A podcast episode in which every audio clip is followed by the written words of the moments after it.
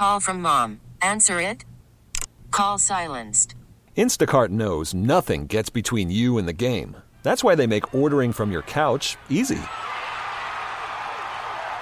Stock up today and get all your groceries for the week delivered in as fast as 30 minutes without missing a minute of the game. You have 47 new voicemails. Download the app to get free delivery on your first three orders while supplies last. Minimum $10 per order. Additional terms apply. We get it. Attention spans just aren't what they used to be heads in social media and eyes on Netflix. But what do people do with their ears? Well, for one, they're listening to audio. Americans spend 4.4 hours with audio every day. Oh, and you want the proof? Well, you just sat through this ad that's now approaching 30 seconds. What could you say to a potential customer in 30 seconds? Let Odyssey put together a media plan tailor made for your unique marketing needs. Advertise with Odyssey. Visit ads.odyssey.com. Welcome on in. It's the afternoon show, Sports Radio 94 WIP. Hope everyone had a great weekend out there. Lot to react to, of course. Ike, how's it going? Uh, Fritzy, holla at your boy. Reaction hot and heavy. Interview heard around the world. fun times, fun times as always. Um, and man, it's been uh, it's been a bit of a whirlwind here. So uh, you know, obviously AJ Brown called in on Friday, and I think people reacted to a lot of things that went on during the interview. Mm-hmm. Um, but one of the things that I, that I thought was interesting, and and something that you know I had had a thought about for a while, but I'm moving off of that position, is about the quarterback, and not about their relationship, but about the reports of Jalen needing to be more of a vocal leader. Here is what AJ Brown said about that on Friday. Listen, Jalen is himself. I don't agree or disagree. He's going to be himself, and I'm not the person to try to change him to be be something that he's not or whatever the case may be. But when things were going really good, you didn't hear those reports. You know, uh, a lot of a lot of stuff happened. I mean, the, the season the, the season pulled everybody every which way. You know, it was ups, it was downs, it was it was more downs than ups, but it started off ups and and and now everybody's scratching, everybody pulling, everybody just trying to see what's going on. But when we was winning, we was ten and one or whatever. You had you saw the same reaction him on the sideline. But when we started losing, you still saw the same reaction. So how can you get upset at the same person who's doing the same thing? But a couple months ago whatever, he was the greatest leader to, to, for this for this organization. So like I said, man, listen. I don't agree or disagree because he's going to be himself, and I, and I want him to be himself. I don't want him to be nobody but himself because if he's not, he's not authentic. And you know, in listening to it over the weekend, that kind of hit me. And um, I'm I'm over Jalen needing to be some kind of vocal rah rah type leader guy. Um, I want Jalen to, to be himself, and if he's not going to be that guy, then I don't think the Eagles need to to force him into being that guy. Now he needs to, I believe, still be one of the boys. Like can't be uh, can't be isolated. Can't be mm-hmm. can't have that kind of stuff going on. But when it comes down to just Jalen being the vocal leader, when it came out and those reports started coming out towards the end of the year, they read to me more like excuse making than like than than anything. Honestly, it's like, oh, now we're losing. Here's it's because Jalen needs to be more of a, a vocal leader. He's got to pull us out of this by being more of a vocal leader. No, he just needed to play better. So I just on the vocal leader topic with Jalen Hurts, it's been it's been hot and heavy all year long. I don't think he needs to be a vocal leader. I think they need to embrace who he is and maybe find different leaders around it instead of trying to get Jalen to change into more of a vocal leader. Well, I mean, listen, being a leader has a lot of layers to it. And it's not about the rah rah stuff. That's that's not even leadership. Like that's that's that's just something people throw out there because that's the only way you, outside people can quantify or qualify what leadership is. It's what they are seeing displayed to them right? When you go help someone up, when you pick someone up, when you put your hand on their shoulder and you're giving them words of encouragement, we don't know what's being said, but because we see it, we view that as good leadership, right? I think so. So is there anything wrong with that? Uh, no. That's different than being a rah rah guy. So I think Jalen's, this whole question about Jalen's leadership really rose to the forefront when things weren't going well. And maybe they needed someone to step up and say something and maybe his voice would have helped. Yeah, of course, his play would have helped, but if he was playing great, then the vocal leadership wouldn't be needed. But when the team isn't playing great, maybe that is needed. I'm not in the locker room, but if reports are coming out of the building that they want to see more of that out of Jalen, they want him to be more of that. To me, that's them saying when things aren't going well, we kind of need you to kind of step up and be vocal and, and, maybe take more of a vocal leadership role. I, I don't know. I'm not in the locker room. This is has nothing to do with on the sideline being a rah rah guy. That's not just leadership. Often leadership is needed and shows itself in times of adversity. It's hard to just be a lead by example guy during that time when everything is burning up around you. It, it's, it's just hard to do that. And your quarterback at times is going to be called upon to do that. And Jalen may have tried to lead the way that he best knew how to lead. And he's still learning this as a young player. Mm-hmm. But mate, you're in a, a locker room full of grown men, and maybe more is needed.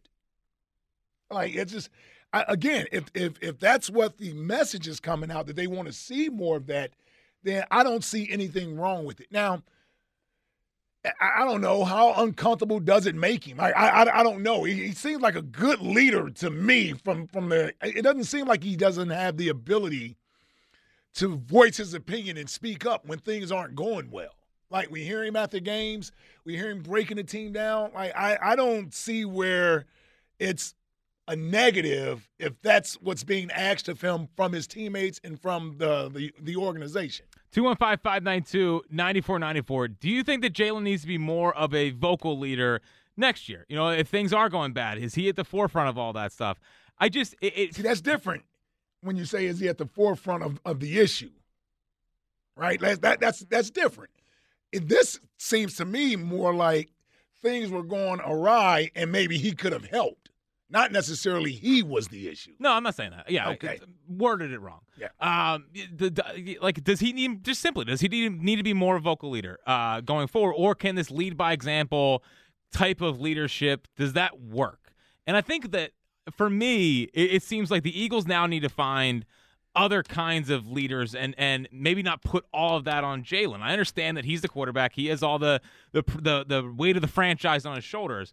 But why is it any different for him than it is for any other quarterback? Because it's just like, like I never hear this about any other quarterback. But he's not. It's not who he is. I don't. I don't think he's. I don't think that's who he is. I think well, Carson wasn't the most vocal guy either. Okay, and it didn't. It didn't. It didn't but, but it didn't stop people from wanting him to be more of a leader. I know it didn't stop people, but I think I don't want to make the same mistake again here, where it's like all of a sudden now this guy like he has to change who he is. Does he need to evolve? Of course, but like the, but that's change. I know, but like I don't I don't fully expect him to be like running up and down the sideline next year. That's the extreme. I know it's the extreme, but I think when we're talking about vocal leader, I think that's what people are looking at. For example, I look at guys like like he's more in the Halladay Utley kind of mm-hmm. uh, kind of mold where those guys weren't weren't vocal, but they they led by example and people mm-hmm. looked up to them. I think that's what Jalen Hurts is, and, and, I think that baseball is different. Baseball's a little bit. Well, different. and they're pitchers. They don't they don't play every day. Well, Utley's this says. Oh, you said Utley. I thought you said Utley Halladay. and Halladay are the two. Well, that, Utley, that lean, he was able to lean on Jimmy Rollins and all those other guys. Right, and I think that's what the, the Eagles have to do here as well. Is is now it's if if Jalen's not going to be the vocal leader, and AJ kind of said, "I want him to be authentic. I want him to be himself," then they have to find different voices in the locker room and not put it all on Jalen. Can he be? He can't be detrimental in the locker room, which I don't think he is. But I think trying to paint him and trying to turn him into a more vocal, out front kind of guy. Why is that a negative? Because I don't think that's who he is. I think I think. But does that mean he can't evolve into that? And what's wrong with that? Well, because then maybe he's not being himself. Huh? Well, maybe he's not being himself by being out there and being. Tyrese Maxey came here as a quiet guy, didn't say a whole lot. You know what Tyrese Maxey is doing right before our eyes? Trying to become a. No, he's turned not trying. Yeah, he's evolving into a vocal leader. That's what he's doing. Okay. Okay, so it's not it's not a negative. Well, it's a, like, I don't I don't understand why it's viewed as a negative. That that's my only thing. That, that that's my only thing is I I don't see it as a negative. I don't think anyone's asking him to do something that isn't helping the team if the team needs it. But I think it's just the the the, the thing about he needs to be more vocal. He needs to do this stuff. Mm-hmm. Like it was not a problem when they were playing fine, and and now that you do realize you're not going to win the majority of your games every year, so there are going to be times where you need somebody like Jalen's going to be here longer than just about everybody else. In a So he perfect world, yes. Well, he's the quarterback, right? So yeah, so so at some point his voice is the one that needs to ring out in the locker room. I guess uh, one of it just bothers me that that we've gotten to this point. Last week it was Dom wasn't on the sidelines, Mm-hmm. and and uh, and we've gotten little things like the Niners game broke them, Mm-hmm. and you know little thing. It feels like another excuse. It, it feels like another excuse to try to figure out what happened towards the end of the year. Do we not think leadership could have been an issue? I think I'm not saying with just Jalen. I just mean just overall with the team. I think something was definitely. You think everything was was executing? I do players not- not, executing. I do not believe it was all player execution, like Okay. like AJ said on Right. on on Friday. yeah. I don't think it was just that. But I also think about who Jalen is as a guy, and he seems more quiet, seems by lead by example, Mm-hmm. and just embrace that. I, I would just I would just say to the Eagles, embrace who he is and and try to find other guys around him to get the, the best out of him. Expecting him to change in a big way feels like a, a, a tall task. 215 592 9494 is how you get in. Do you believe that Jalen needs to be more of a vocal leader going forward with the Eagles? Very simply, after listening to A.J. Brown on Friday. Corey's in Columbus. What's happening, Corey? My man, Ike, my brother Jack, what's up? Hello, What's Corey. up, C? Hey man, this thing with Jalen Hurts was like the way I view this about him being a leader. I, I always thought that was an excuse. First of all, like I said last time I called, Jalen Hurts screaming at these dudes is not going to make Bradberry cover better. It's not going to make Bradberry tackle. It's not going to, you know, help the offensive line block better. Like I just, I just feel like that's an excuse. Now, can Jalen be more like have more camaraderie with the team? So yes, that That's a part of that's a part of leadership. And and I I agree with that. Like like one thing one thing I I will say about Jalen Hurts is I'm not going to say he changed because I I'm not in the locker room. I don't know. I, I can just read like everybody else, see what everybody else say. But it's like when Jalen like last year in the Super Bowl, Creed Humphrey, the center of the, the Chiefs, he played with Jalen at Oklahoma. When he did his media day, he said Jalen Hurts is one of not the best center. I mean, uh, best leaders I've been around. So he's saying that in college. When he mm-hmm. when he when he was in college, remember he went from Alabama. The first thing he did was he went in the locker room. He benched 600 pounds because he wanted to show I'm one of the guys. I'm not I'm not too good, you know, to work out. I'm I'm gonna show y'all what I could do. So do mm-hmm. I do I think the contract may have changed him a little bit? I don't know. The the way the reports are saying it it, it sounds like it did. Now, what AJ Brown saying on Friday should should you want A- Jalen Hurts to be a different guy? No, because No. now he's thinking, oh, should I should I say this here? Should I, should I step in? The problem with the Eagles, and I I've said this in the past, they need to stop just always oh these same guys as the captains every year. Like Fletcher, uh, Fletcher Cox, Kelce, I know them the core four, everybody love them dudes, but them dudes was here with Doug, and there was all these problems in the locker room. He's here with with with, with, with Nick, all these problems in the locker room. So if y'all captains, y'all's leadership clearly ain't what we want either. So y'all need to take them tees off your shirts too. Maybe y'all need to find some new leaders, some new, you know, vocal leaders in the locker room that people are going to listen to. Because it sounds to me like the overall message in the locker room has been stale. I mm-hmm. feel like play is the biggest reason, not the not the leadership. If these dudes play better, we ain't gonna have a problem. That's how I view it. Yeah, no, listen, and, and, and I agree with that. I, I think, see, I think we're at least I'm I'm hearing it differently when I hear the reports about the Eagles wanting Jalen to be more of a vocal leader. I, I don't look at sideline antics. I, I don't look at that stuff. He's a quarterback. So I, I don't look at that stuff. I think everybody jumps to that because that's an extreme way of saying that that's ridiculous. He shouldn't have to do that. I don't think that's what the you think that's what the Eagles are talking about. Um. Well, I mean, I, We're hearing stuff about being detached yeah. I mean, from that, guys. Like that's that's what they're talking about. Uh, making a locker room or making, I guess, making himself a part of the locker room. well, and, and I do believe he, did, he 100 percent needs to be one of the guys. Like that. That's something that Like I think would be a that's what the Eagles are are talking about. I don't think they're talking about yelling at guys on the sideline. Well, yeah, I, I guess, but when you hear vocal leader, I, I feel like the first thing is not always be one of the guys. It's more step up in the locker room and say something when, when the chips are down, and uh, I mean maybe on the sidelines too, where it's like just because we didn't. There was portions of the se- season where we felt like is he talking to his teammates on the sideline? Like is he is he communicating with them? Is he talking to AJ? Is he talking to DeVonta? Trying to get things set for the next series? Because every cl- every clip it seemed like he was just sitting by himself. But I, I wonder if that stems from the relationships that leads up to Sunday. Right? Like if, if we just if you just go by the reports, again, I'm not in the locker room, but if you go by reports, you hear that he may not be as connected with the guys, right? Being around the guys as much. Like mm-hmm. that's what you hear. So that that's a part of being a leader and being a vocal leader is bringing guys together. In a way, No, no, no. I'm telling you, that's what it is. that's not in a way. That's that's that's what being a leader does. That's that's a part of it, especially when you hold the position that he holds.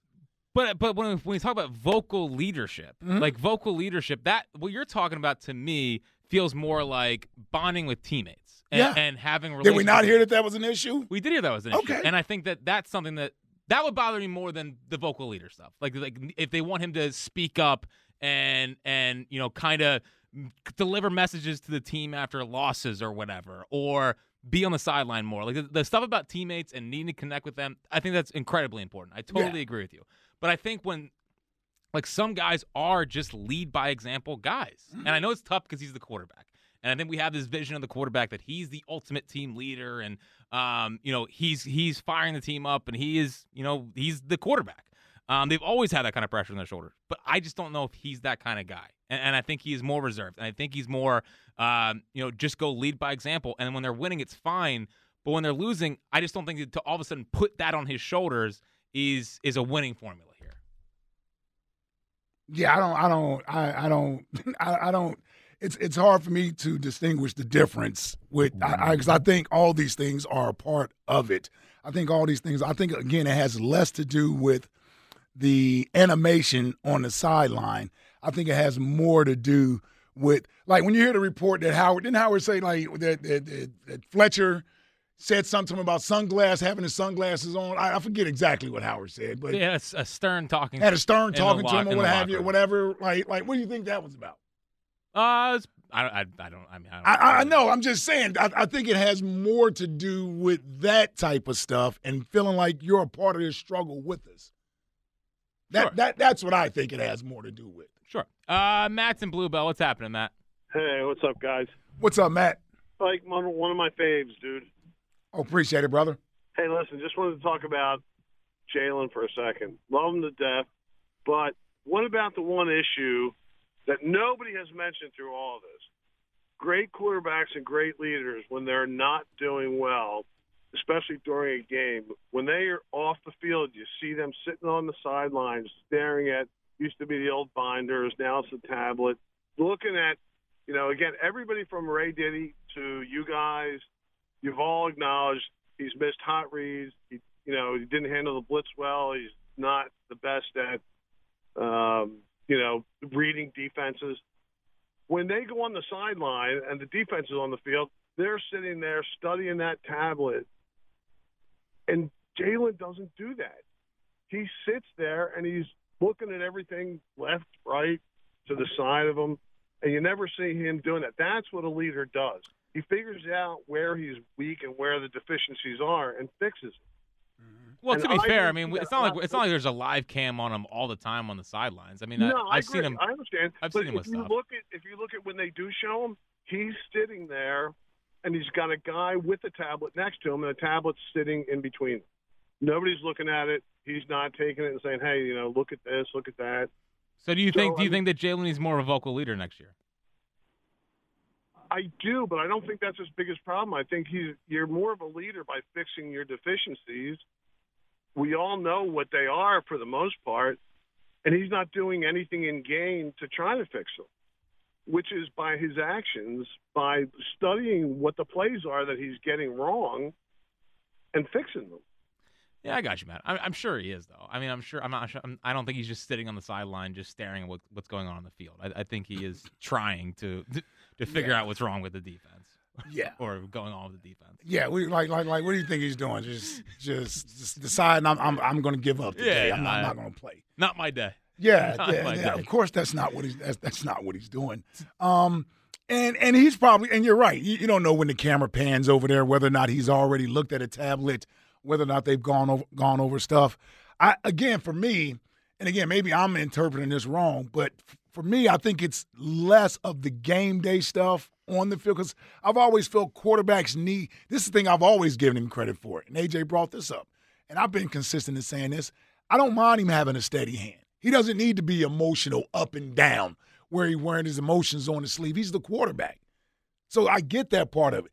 I'm t- AJ was the one who who arranged the whole escape room thing, right? Mm-hmm. Right, and I, I think it was something else he arranged a dinner or something as well, maybe another week or something AJ had done. But you don't like. I think that's more the stuff they they wouldn't mind the quarterback doing at times. Yeah, well, at least he has to be a part of it. Like he, like I, I to turn him into that kind of guy. I think. How's it turn him into something when not- everybody tells you how great of a leader he is, and how great of a teammate he is? You act like somebody is putting him in a headlock and and and and, and I don't know, torturing him or something. Well, maybe, maybe for some people, maybe feel that way, having to be out there in front of all that stuff. You know, some people are leaders, some people aren't, or some people are vocal, some people aren't. I think they're trying to turn him into something he's not, and and they need to find a way to to to rally around him from that standpoint, and not just say, ah, you go be the vocal guy, you you get us out of this. Feels more excuse making to me. 215-592-9494. It was on this day. We, we are continuing morning show side topics. Um, it was on this day 12 years ago. Uh, one of the most legendary sports rants of all time, courtesy of Pete Weber. Strike to claim it. A strike to claim it. And he got it!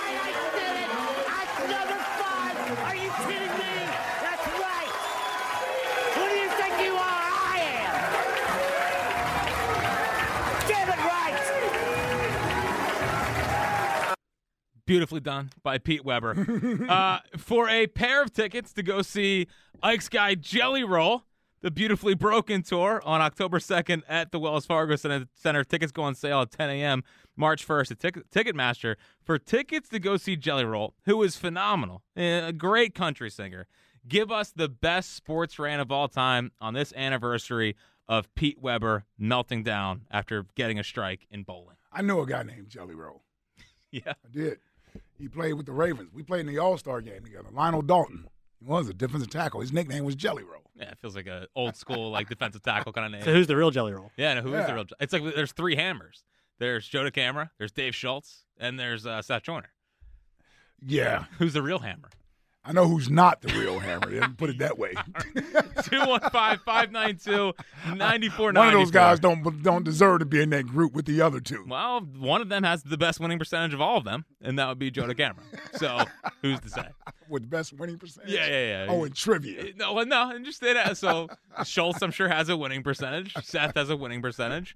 I would say DeCamara's probably has the highest winning percentage. Probably has the highest, yes, when it comes to beat the hammer. Shut yes. his hole. Exactly right. So give us the best sports rant for a pair of tickets to go see Jelly Roll on October 2nd. And on Jalen, does he need to be more of a vocal leader going forward for this team? All that's coming up next on the afternoon show on Sports Radio 94 WIP. There's still there's still time to save a ton on beautiful new appliances as the President's Day mega sale rolls on at National Appliance Warehouse. They don't just say they have the lowest prices, they back it up with Price Assure.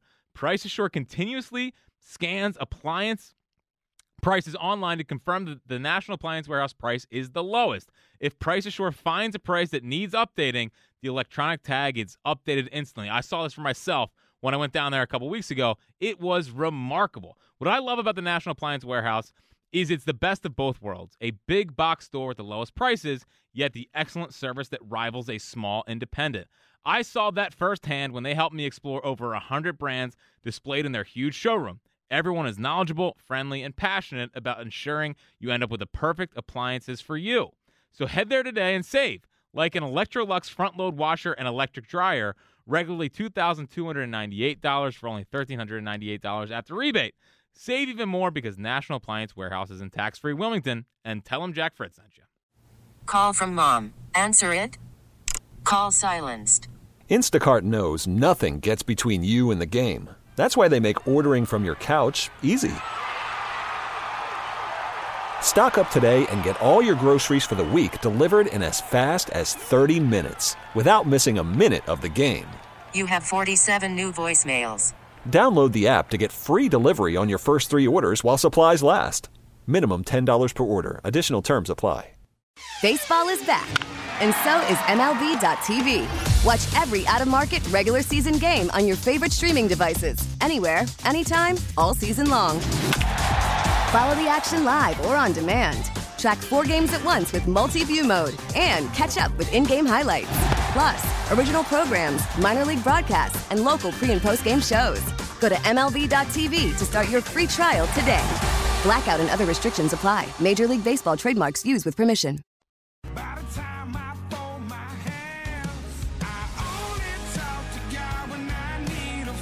Sing it if you know it, Ike. Sing it if you know it.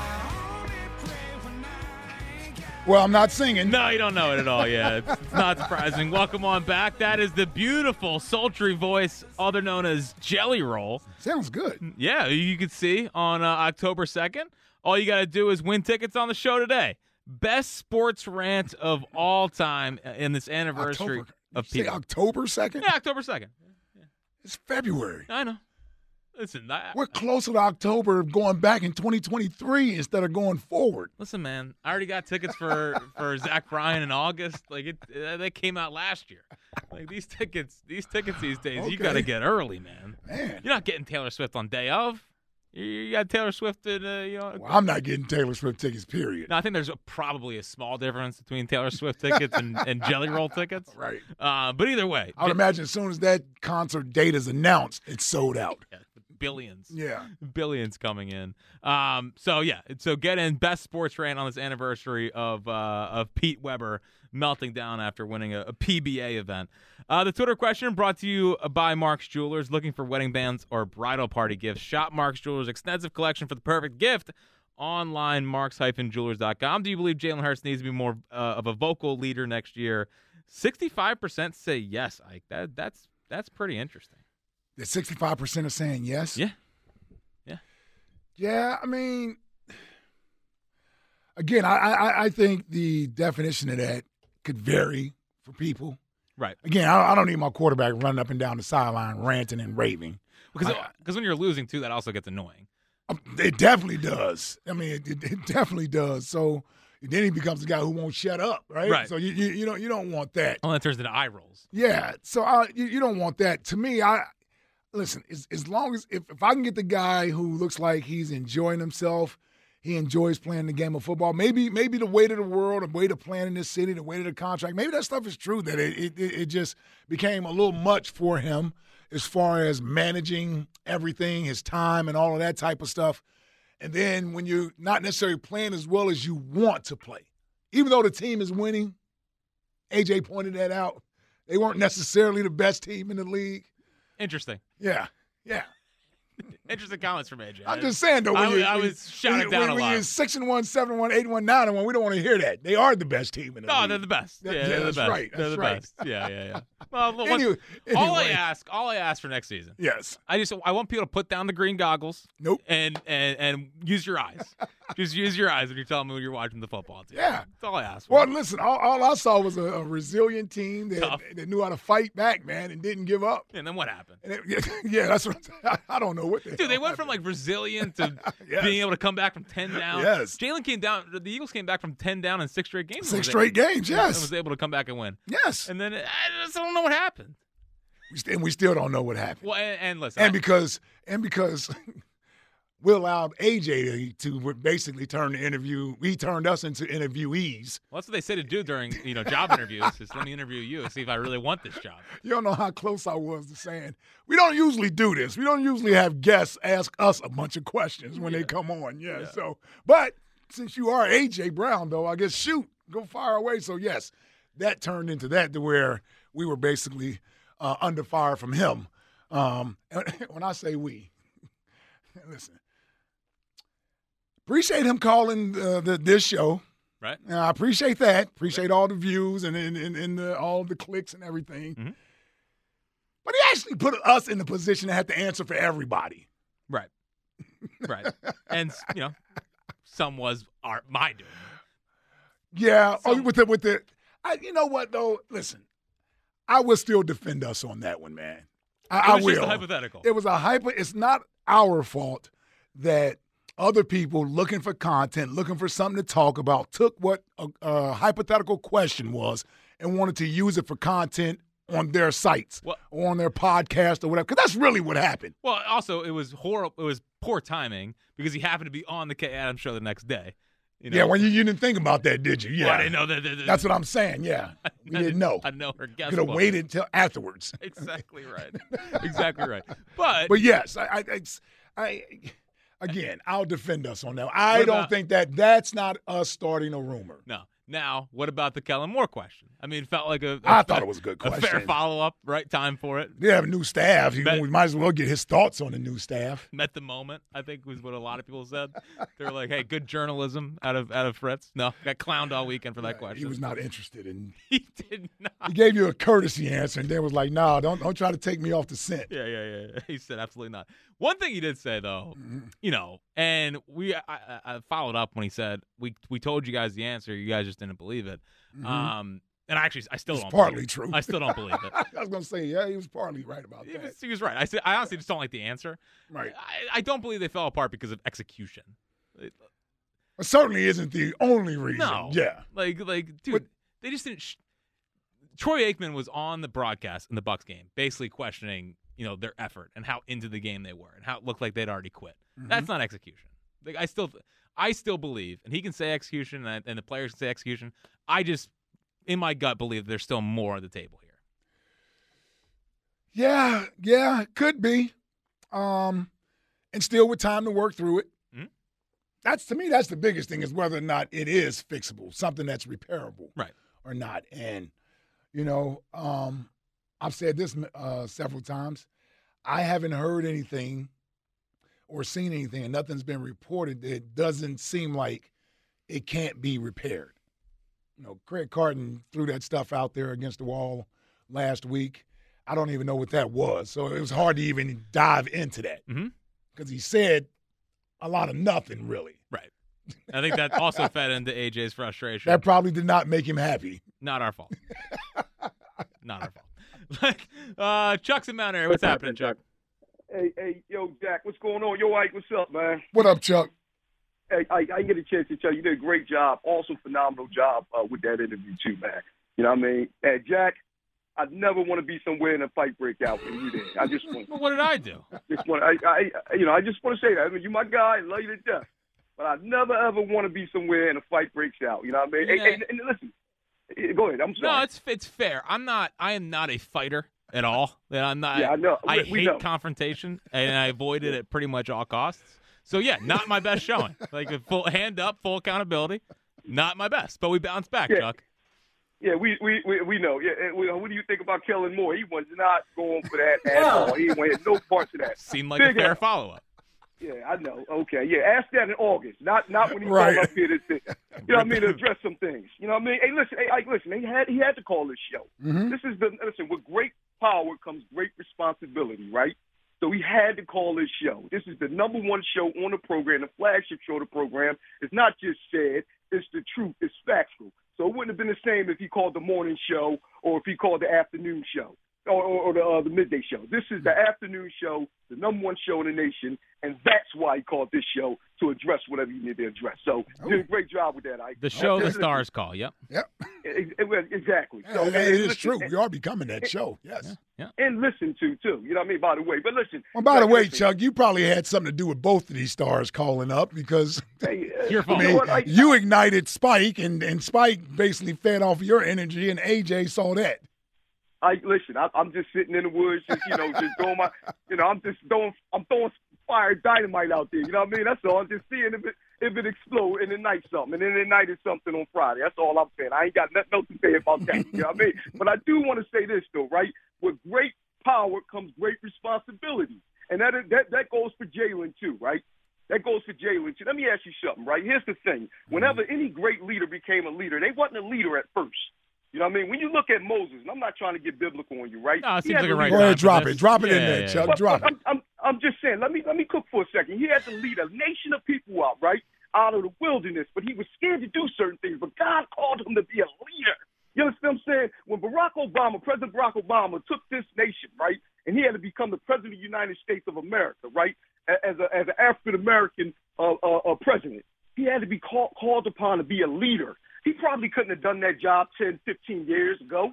You know what I'm saying? Another example, right? You say it's night and day what Michael Vick was in Atlanta, right? Compared to what Night he was and day, brother. Yes, sir. Philadelphia, Yes, sir. You know what I'm saying? When Yes, that Riley sir. Cooper situation happened, I remember it vividly before the season started happening. Yep. You know spoke up? Michael Vick spoke up in that locker room. He wasn't going up and down and telling people, you know, cussing people out and like that, but he spoke up and his voice resonated because he was the quarterback of this football team. I can't have you be the quarterback of this football team if you're not a leader. We heard A.J. Brown. A.J. Brown can be a leader. He can be one of the leaders, but the leader needs to be number one. And he can't be a example of that responsibility. You know what I'm saying? You got you got paid handsomely. You know what I'm saying? You got all these endorsements. Now it's time for you in this in this time right now when we need you the most to be a leader. When Allen Iverson went up there against the Lakers, who was the the the, the, the Dalton Lakers, so nobody could beat them. They swept everybody in the playoffs. Now they didn't finish the job, but he went up there, he dropped 48, and he came in the locker room. You know what he said, Ike? We ain't done. He said, we oh no, done. he said, "Put those brooms them- away. Put those brooms away." brooms away in the Mhm. locker room, and that's what his guys was looking for him to say when he came out from dropping 48. You can go out there and perform, but you also need to be a vocal leader in, in that locker room. I'm not looking for Kelce to be a leader. I'm not looking for Fletcher Cox to be a leader no more. I'm not looking for Brett Slay to be a leader no more. DeVonta Smith, none of them. This No, it's Jalen's locker you room. can't hide from it. Yeah. Jalen, you need to be the guy this year. Simple as that. And I'm not talking about throwing clipboards and all that and, and knocking Gatorade uh, things down on the sideline and yelling and screaming. That's not your personality. But you need to take more responsibility in that locker room to me because I feel as though he's been exempt for that because of who he is. And and we and we use the excuse, oh, you know, that's not his personality. Well, needs to be your personality. You know what I'm saying? When Dr. King had an I am a dream speech, he, he, he wouldn't be able to do that speech probably when he was in his 20s. You know what I'm saying? He, he had to grow into that role and he, to lead a nation to come together. Mm. That's what he needs to do. He needs to grow into that role, Jack. So it can't be an excuse of just this is who he is. He got to stay this way. No, you grow into being a better person. You grow into being a better leader. You grow into being a better football player. And I'm not making that excuse. If you can't do that, then Jalen, you got to. You, you can't be the, the lead, leader of this team. You can't be the quarterback in Philadelphia. That's how I look at it. All right, brother. Uh, what's the best sports fan of all time? That one. Well, Den- Dennis Green. Dennis Green. Dennis They Green. are who we thought they were. Exactly. That's the best ever I've ever heard. Yeah, Dennis Green's a Yo, big one. listen, great show. Love you guys. Peace. All right, Appreciate Chuck. it, Chuck. Yeah, I mean, uh, uh, again, I think there's two different there's two different conversations, right? Which is which is a, a, a tad annoying, but like whatever, it, it is what it is. Like there's there's the there's the he has to be one of the guys, which I do believe. Mm-hmm. I, I do believe he has to be one of the guys. He has to be approachable because that stuff matters as the as you know the the the one of the leaders of the team. It's just when it gets into vocal, has to step up, has to like putting all that on him, and Right. maybe he'll grow into that. I just think that if if that's not his personality, I think it's hard to change. And some guys are just lead by example guys. Well, listen, he can grow into it, and and I I, I didn't even get to the, the Michael Vick comparison, but that that is something Mike developed into. He was not like I was with him in Atlanta, mm-hmm. and he had a lot of the lead by example sort of qualities versus being the guy who's standing in front of the team, who's saying a whole lot. He just did not say a whole lot. When he came to Philly, and by the time he was the starter in 2010, you know, he didn't step on Donovan's toes or anything when when he was here, but by the time he was named the guy, he had developed into that guy to where he could be more of a vocal leader. And, and, he, and Chuck's right. If he hadn't have been that guy, I don't know if that Riley Cooper situation would have been resolved the way that it was uh, with everybody on the team because I, I was on the air during that time, and that was whew. Seems like a fun time. Well, whoa, whoa. Um, you you talking about man? That, that was that was tough. Uh, I'm curious though, like like Donovan, right? Mhm. Like Donovan's obviously the best in franchise history. Mhm. What was he? Was he? Did he develop into a vocal Yes. leader? Was it was it day one? Is No. a lead by example guy? Like what? What was Donovan? Yep, like? he, he was a lot like. Uh, now his personality is different than Jalen's. Yes. but uh, he was not the vocal guy his first few years. It, it- it took a few years for him to get there. But I will say this: um, he became, I believe, 01, 02, He started to become more of the vocal guy. He did. As we started losing certain veterans, and, and really he gained his status. I mean, he was a Pro Bowl quarterback. He had signed the extension, $100 million extension, I believe it was at the time. So he became that guy. He, you know, Donovan wanted to embrace that role. You listen, five likes to talk. Yeah, he- so you know, Sure does. yeah, he, he didn't mind embracing that role. I think with him early on, it was more or less you got other guys, Troy, Deuce, guys like that already leaders.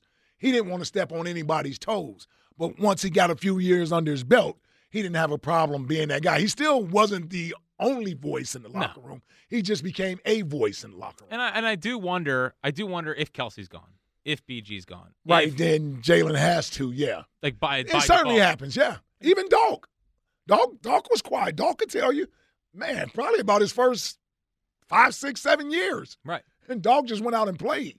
He looked like a wild man on Sundays. He did all of that. Yeah. But as far as being the guy that was vocal and stood in front of the team, like that, that came later in Dog's career. Well, it's it's even here, right? Like when I first got in uh, in here, it's like you know, I put my head down, didn't, didn't say much, you know, and then you know, you, you get into this role, it just turn into an absolute Yeah. leader. See, and I was a loudmouth as a rookie. Yeah. I tried to lead, and they told me, sit your Yeah. bleep down. Sit Yeah. down somewhere. You were the annoying, you know, the, you guys are getting blown out in Denver. Like I'll say something. I'll get us going, coach. There was a guy. There was a guy on my college team that was like, I know. Well, we'll go, go back to the phones in a second. Um, but there was a guy on my college team that was like, you know, my freshman year. Yeah. He tried to be the rah rah guy. Yeah. And we're getting. But I, I, Getting- I- smacked. I just felt like I could feel my eyes rolling when he came. Let's go. Like, relax. All he tried to do is rally I the troops, man. I'm not a big rally the troops guy. I'm, I'm a lead by example guy. We'll go back to the phones here in one second, but first here's Ike.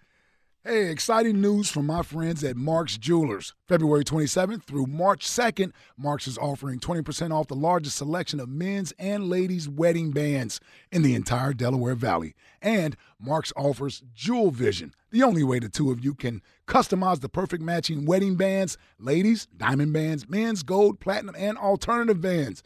Jewel Vision and lab grown options. Marks has it all with showrooms in Montgomeryville and Mount Laurel. Learn more at marks-jewelers.com.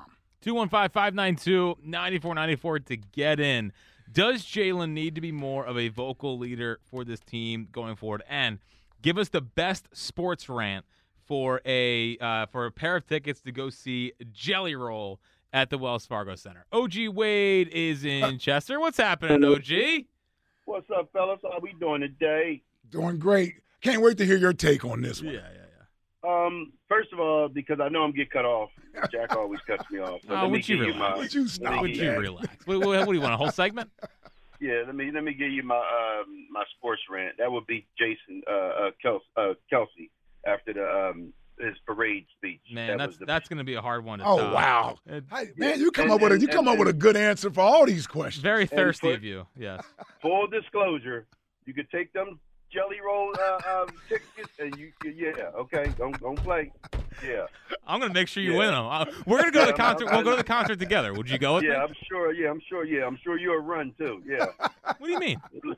hey, listen, man. Let me let me do this here, and and this is I'm I'm I'm not being funny when I'm saying these. Mm. I just heard I just heard Chuck. Mhm. I've heard Ike. I've heard everybody get their thing. The one thing that's most constant that I've been hearing is everybody saying, sources are saying out of the locker room. I when out of the actually- building. Yeah, out of the building. Mhm. When you actually hear the people around the building, I'm talking about Lurie talked about uh, Jeffrey Lurie talked about Jalen's leadership. Howie talked about it. Uh, Fletcher Cox was on someone's podcast last weekend, Mhm. talked about it, raved about Jalen's leadership, and he said one thing that was very, you know, important. He said we have to. People got to realize that Jalen is still young. He's still growing into what he, you know, into this league. Into so he's going to get better and do all these things better. So people have to stop judging him as if he's a finished product. Jalen, first of all, again, the main thing he's got to learn Kellen Moore's offense. And along with those responsibilities comes with, yes, leadership, vocalness, all of those things. But who in the hell to say that's not what he's doing? We're all assuming he's not doing these things. Chuck just came on and gave a nine minute speech about uh, uh, the president, uh, uh, Dr. Martin Luther. King, Moses, yeah. he gave you Moses. He did throw Moses in there. I didn't And Martin Luther King. Yep, Yeah, he got it all in there. So Yeah. basically, he own, he's assuming that what's being said is the, is, is the gospel. So, you know what I mean? Like, where does Jalen get the, uh, a benefit of the doubt to say, yo, man, we ain't seen this. And everybody that knows him is telling, even AJ just told you, man, this dude is this is the leader, but he ain't. This is not who he is. You trying to, and then even if he changes that and then starts becoming something that we want him to be, and he's not, these players ain't going for that. It's not authentic. So in terms of his maturation, uh, I, to your point, Mm-hmm. he has to evolve. Let this brother evolve into that. That will come. But the one thing that he ha- he must do is win. He must lead this offense efficiently. He cannot sit here and start thinking about superficial things about being a rah rah man. And I understand everybody saying it ain't got to be the rah rah, but how do we know those things aren't being administrated by Jalen? You've heard, and he, how many times Mailata have been on this show and told us how Jalen ripped him one when he was trying to apologize for missing the block at halftime, and Jalen telling, "Yo, man, on with the next play." We're not doing that. Everybody don't understand what Jalen was saying to Dallas Goedert when Dallas him and God, Goedert's trying to explain to him, "I'm sorry about dropping that uh, uh, third and fourth. Jalen, yo, on with the next. I'm not trying to hear that. Everybody got to understand. Some guys are just about the next play. You know what I'm saying? And, and and I appreciate what everybody is trying to say about this young guy being a leader. It's coming. That's a part of being a great player that I know he's going to be. So that that's all in the package. So everything that everybody is saying they want to see out of you're going to see it. Well, that's fine. And- I listen honestly. I, I don't think it's a negative thing. I don't think anybody's calling up and saying Jalen is a bad teammate. He's not this. He's not that. But there's still areas you can improve upon. And and and, and sometimes um, being connected to everyone is one of those areas that may help when you're in tough times. See, I think any everybody rides the, the train when you're winning. Everybody's good. You don't normally get finger pointing and complaining and leaks and all that stuff until you start losing. And that's what happened. That, that- that- I mean, that's what happened. They lost six out of seven, whatever it was, seven out of eight, whatever it was down the stretch. And then you start hearing, oh, it was this, it was that. Yeah, they want to see a little bit more of this. They want Jalen. And these aren't these aren't just WIP guys. These Oh, are the Mike the Mike Garafolos or NFL Network. Like these are guys that are going on national shows and saying this stuff that's being reported. Ian Rapoport, like these are these are guys that are reporting this. So this isn't WIP making something up. Let me, let me say this here before y'all let me go. Mhm. Now, Jalen as a young player, right? Uh, Forget young player. The most important leadership and thing that he's done this year is he was able to bring us back from ten down in six games. Yep. And won those games. He was able. That's leadership because Yeah. you you actually going into halftime, coming out, getting the guys to believe that we can come back and win. Yeah. That don't just happen by a guy that ain't in the locker room talking. But here's the thing though, That OG. happens off of action. Here's the thing, though, OG, and, and, and appreciate the call. All I think, I think asking what went wrong when they were losing those games and how everybody responded to it is a fair question. And those people in the building know best how everyone was responding to that adversity during that time. Was anybody stepping up? Was everybody turtling up? Were people pointing fingers?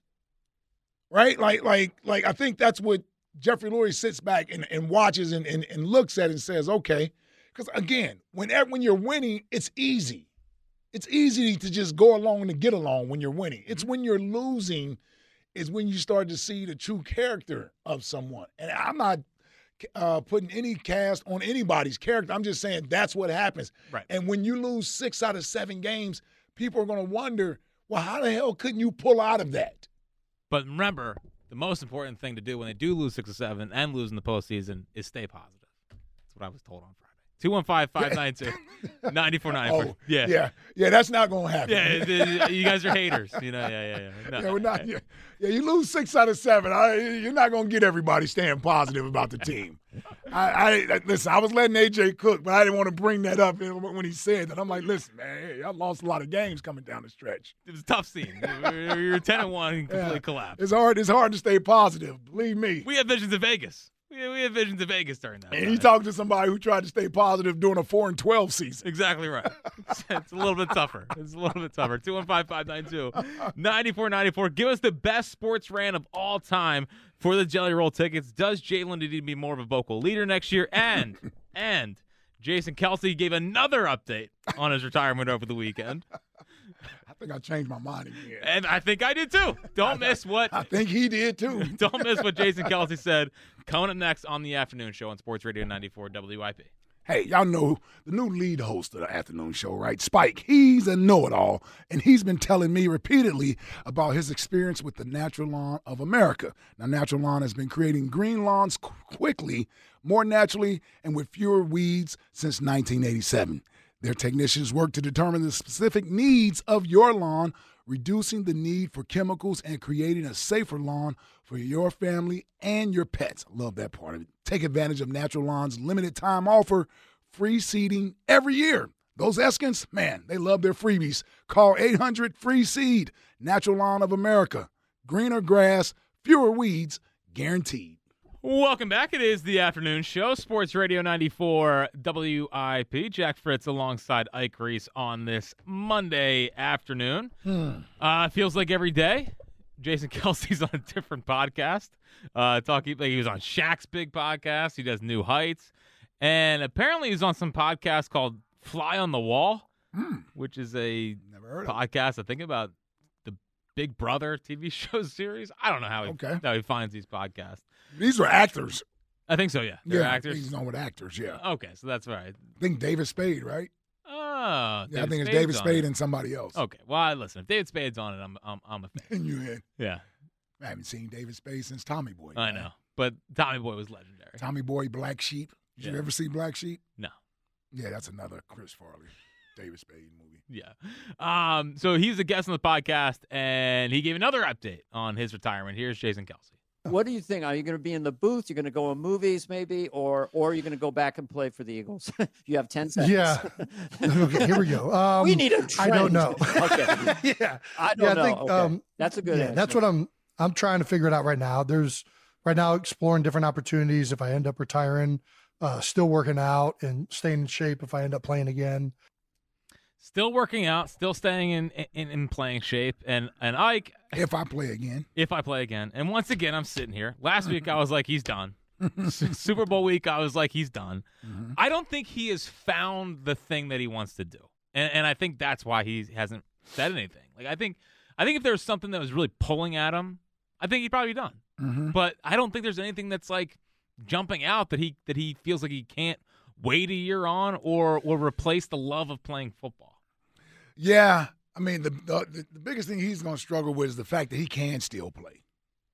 I mean that's the you know a lot of a lot of us we walk away from here and it's like yeah no, not much left in the tank. Right. You go ahead and you walk away from the game with no problem. And you were the one. Were you the one that brought up Tiki? Mm-hmm. Yeah, because like Tiki's the only one that really jumps out as like was still. I mean, Tiki ran for what fifteen hundred yards. Uh, yep. In his last I year. think he had over two thousand yards total offense that year and like twenty some touchdowns.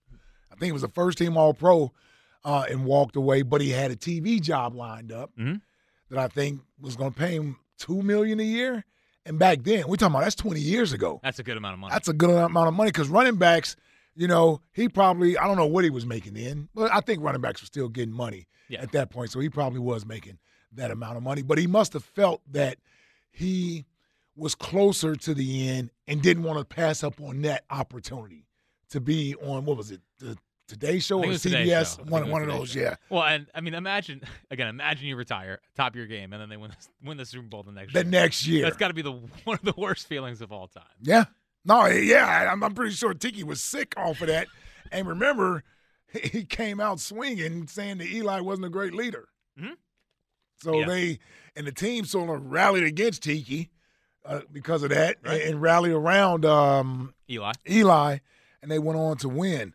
But uh, to your point with, with with Jason, man, I I think I'm leaning probably 55-45 he's coming back. And you know, he talked about you know, possibly trying to line up something post career that he would have that interest in. Well, part of this is negotiating. You know, I don't know what he would make joining a network as an analyst, uh, as a studio analyst, or a pregame guy, or is he in the booth? Is he one of these in the booth guys? And unless you're joining the A team, you know, I don't know what the a B color analyst makes, or if you're not even with the B team, if you're with the C team. I, I don't know where where Jason would sort of fall in line. Well, and there's no really A team spots opening up. I mean, like unless they move on from Herbstreit on Amazon, but that's a big risk to put Jason just right in there. and I would imagine Herbstreit has a big contract. I would think so. Yeah. Um, like Romo, for as much as people are annoyed by Romo, I don't. I don't think CBS is moving off of him. Um, he would have to start as like like Romo even started as on the B or C team. Yeah. And then they thought, oh my gosh, this guy's moved him is up. this guy's a savant. Only Br- only Brady can retire, and then all of a sudden, Walk into a thirty-seven million dollar a year job. no, I think it, if someone offered him thirty-seven million dollars, I think he would go ahead and leave. Yeah, pretty I think we all would advise him. Yeah, go ahead and get that. Yeah. So, um, and he's listen. He gets to if he does come back, and, Mm-hmm. and I think if he, I think he, I am a now. I think he's going to come back, which is could change in the the next And podcast. it certainly could. Yeah. Um, like he still has. A, there's a huge draw of being in the NFL still. Yes. New heights. Like he can still do all of that, and if if he feels confident that nothing is going to like leave in the next year, Mhm. like leaving this job to be a, one of the guys on Get Up or or to be on Fox NFL Sunday and then Right. join Cowherd or the shows throughout the week. Like, is that really as appealing as as getting to suit up and go out there and be an Eagle? And is it as financially uh, lucrative? Yeah, which it's not. Exactly. Unless so, the Eagles pay the vet minimum, which they well, won't. and that's what I'm saying. Think about it from a football standpoint. He could possibly come back and make anywhere from ten to fourteen million dollars for one year. I don't think he's getting that to be a studio analyst or, you know, if he is, God bless him. But if somebody's offering him a half a million to a million dollars to do that, you know, just to, to be into that, and that's good money for being in that field. Like being in that field, that that's good money for those guys. But it ain't NFL money. It ain't starting all pro center money. Mhm. And if wouldn't surprise me if he's trying to gauge how much do the Eagles want him back? Do the Eagles want him back? And you've said that a couple times. I guess, I guess my thing, I would just be shocked, frankly, if it was like, eh, don't don't don't. Well, you show me by how much you're willing to pay me. Right. Um, yeah, they'll, they'll take him back at a million, but yeah, if he wants 14 million. Right. Um, but yeah, it, it, it would it, it's all gonna be interesting, and, and it's gonna be one of the things that will be brought up tomorrow Mhm. with with Howie and Nick both talking. You know, I think that I think it was around this time when Nick joked that he'd send him a keg Mhm. uh, to, to try to get him back, and it was at the combine last year where they took the Him and Howie's taking shots. they took the shot together. So Yep. this is, this decision could come down really maybe even this week. Yeah, it certainly is is on the horizon because I would imagine the Eagles want to know before free agency. Correct. So that's that's a couple of weeks away. Um, yeah, I I'm telling you today, you know, I'm leaning more towards I think he's coming back to play. I do. I just doesn't sound like he's done playing. It sounds like he's weighing his options. Right. And if he's weighing his options, he's weighing what jobs are you offering me from a media standpoint versus is it just more beneficial for me to get one more year um, playing center, which I can certainly play at a high level. And a part of me is still curious if if he is asking Howie and maybe even Lurie, like, what is what is the the direction of the team? Like, are you guys going to move on from Haason Reddick? Are you guys going to take a step back roster wise with the idea of for twenty building for twenty twenty five rather than twenty twenty four? Mm-hmm. Um, and if if he comes back and it feels like they're not all in on trying to be in the Super Bowl next year, I wonder if that also is is a part of the decision as well. Yeah, and, and, and listen, he's close enough with Howie. They they got um, a good good working relationship. I think they would be honest with him. I, I I don't see the Eagles sort of going through some rebuilding. This, you, you, dude, we got a window, man, and it's pedal to the metal. We just got thirty extra million dollars in cap space. Yeah, we're going to win. Yeah, we're going to win. We're going to bring Haason Reddick back, right? We're going to bring Jason Kelsey back, Oh. Haason Reddick back. We're going to get get rid of some guys on defense. Bringing new guys on defense. Go ahead and go get L'Jarius Sneed. Oh man, I'm paying L'Jarius Sneed to be our starting corner. a lot on the table. Yeah, a lot on the table. Sign uh, what, what's the linebacker from Miami? Uh, Van Ginkel? Van Ginkel. No, Van Ginkel. Get used to him. cannot do a cannot do a Van Ginkel as my uh, as my intimidating linebacker. 215-592-9494. You might be able to get the according to Daniel Jeremiah. I mean, Trot might be in the third round. Yeah. Uh, Or don't stop you from drafting anybody. No, no, I know. Yeah. We're talking about the improvements on defense. We've been on the idea of they need Trot in the second round. Yeah. Jeremiah's throwing out the idea it might even be a third round pick, which is, you know, a little disappointing. Why? Well, because you know, I like to push for. Oh, like- the, oh, the push for the, yeah, uh, the yeah, guy. yeah, yeah, yeah. Well, and the last linebacker they drafted in the third round didn't exactly pan out so far. Oh, Nakobe. Oh, Nakobe.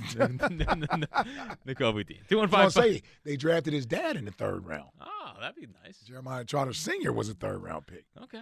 Well, that's good. See, that's good symmetry. That's good symmetry.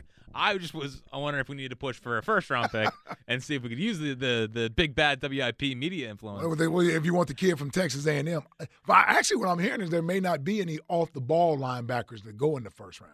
Right. See, he's an off the ball guy, meaning he's not a pass rusher. No, not like You know? Parsons. Was. Yeah, exactly. You know, some of these guys they they get the label as linebacker, but they really just get after the quarterback. Like Haason Reddick. Yes. When they were dropping in the coverage, like, well, you are a linebacker. Like, He's no, like, no, I'm not. No, I'm not. and um, and when they want to keep salaries down, they say, no, well, you're actually a linebacker. Yes. Two one five five nine two ninety four ninety four to get in. Jason Kelce, do you think he retires? Uh, Jalen Hurts, do you need to be more vocal next year? And uh, the best sports rant to win the Jelly Roll tickets. Wade, but not that Wade in Chester is on the show. What's happening, Wade? Hey, yo, what's up, yo? What's up, man? Yo, can we send Herb up to New York to bring Spike, man? Cause like, what's up, man? We gotta get this thing started. Like, I know. the summer gonna come in hot. Like, um, I was just calling to congratulate, man. You know, I, the growth of the show. So you feel me? I, I'm a day one, so I didn't see the growth, man. You know, the stars come in, call here. You know, Bryson down, AJ. They ain't gonna do nothing. Open the door for more players to call. Congratulations, Ike. You know what I'm saying? You've been a, uh, the uh, voice of the people. Now you can, you know what I'm saying, can be the voice of the players to connect with the people. and, and and and Jack, you see the power of WIP, man, with this uh with the social networking now. So you see how it's going down. Like it shoot off. So I'm, it's all in, man. And the Eagles, they ain't gonna do nothing but two. Like I see, man. This this. Wait, wait, hold on. That interview, right? Yes. The one thing I'm asking about the interview is how the Eagles feel about him doing this. Like, do they know he did this? Like, Well, they like- definitely know he did it, yeah. Well, they know now for sure. well, that's what I'm saying. That's what I'm saying, right? So, like, how they taking that? Because this ain't the usual procedure of how it go. I know y'all talked to the reps and set it up, and then that he just called in, and then you, well, you know what happened. He put him on Yeah. FaceTime and everything, had him waiting. So that was legit calling in. Just what's up? So, like, maybe they. I mean, I don't think all of them gonna get like that, but it's just. You know, this this this the hot waves, baby. They know where to come at. They know where to holler at. They come holler at Uncle Ike. It's I'll, I'll let your boy uh, Yeah. wait.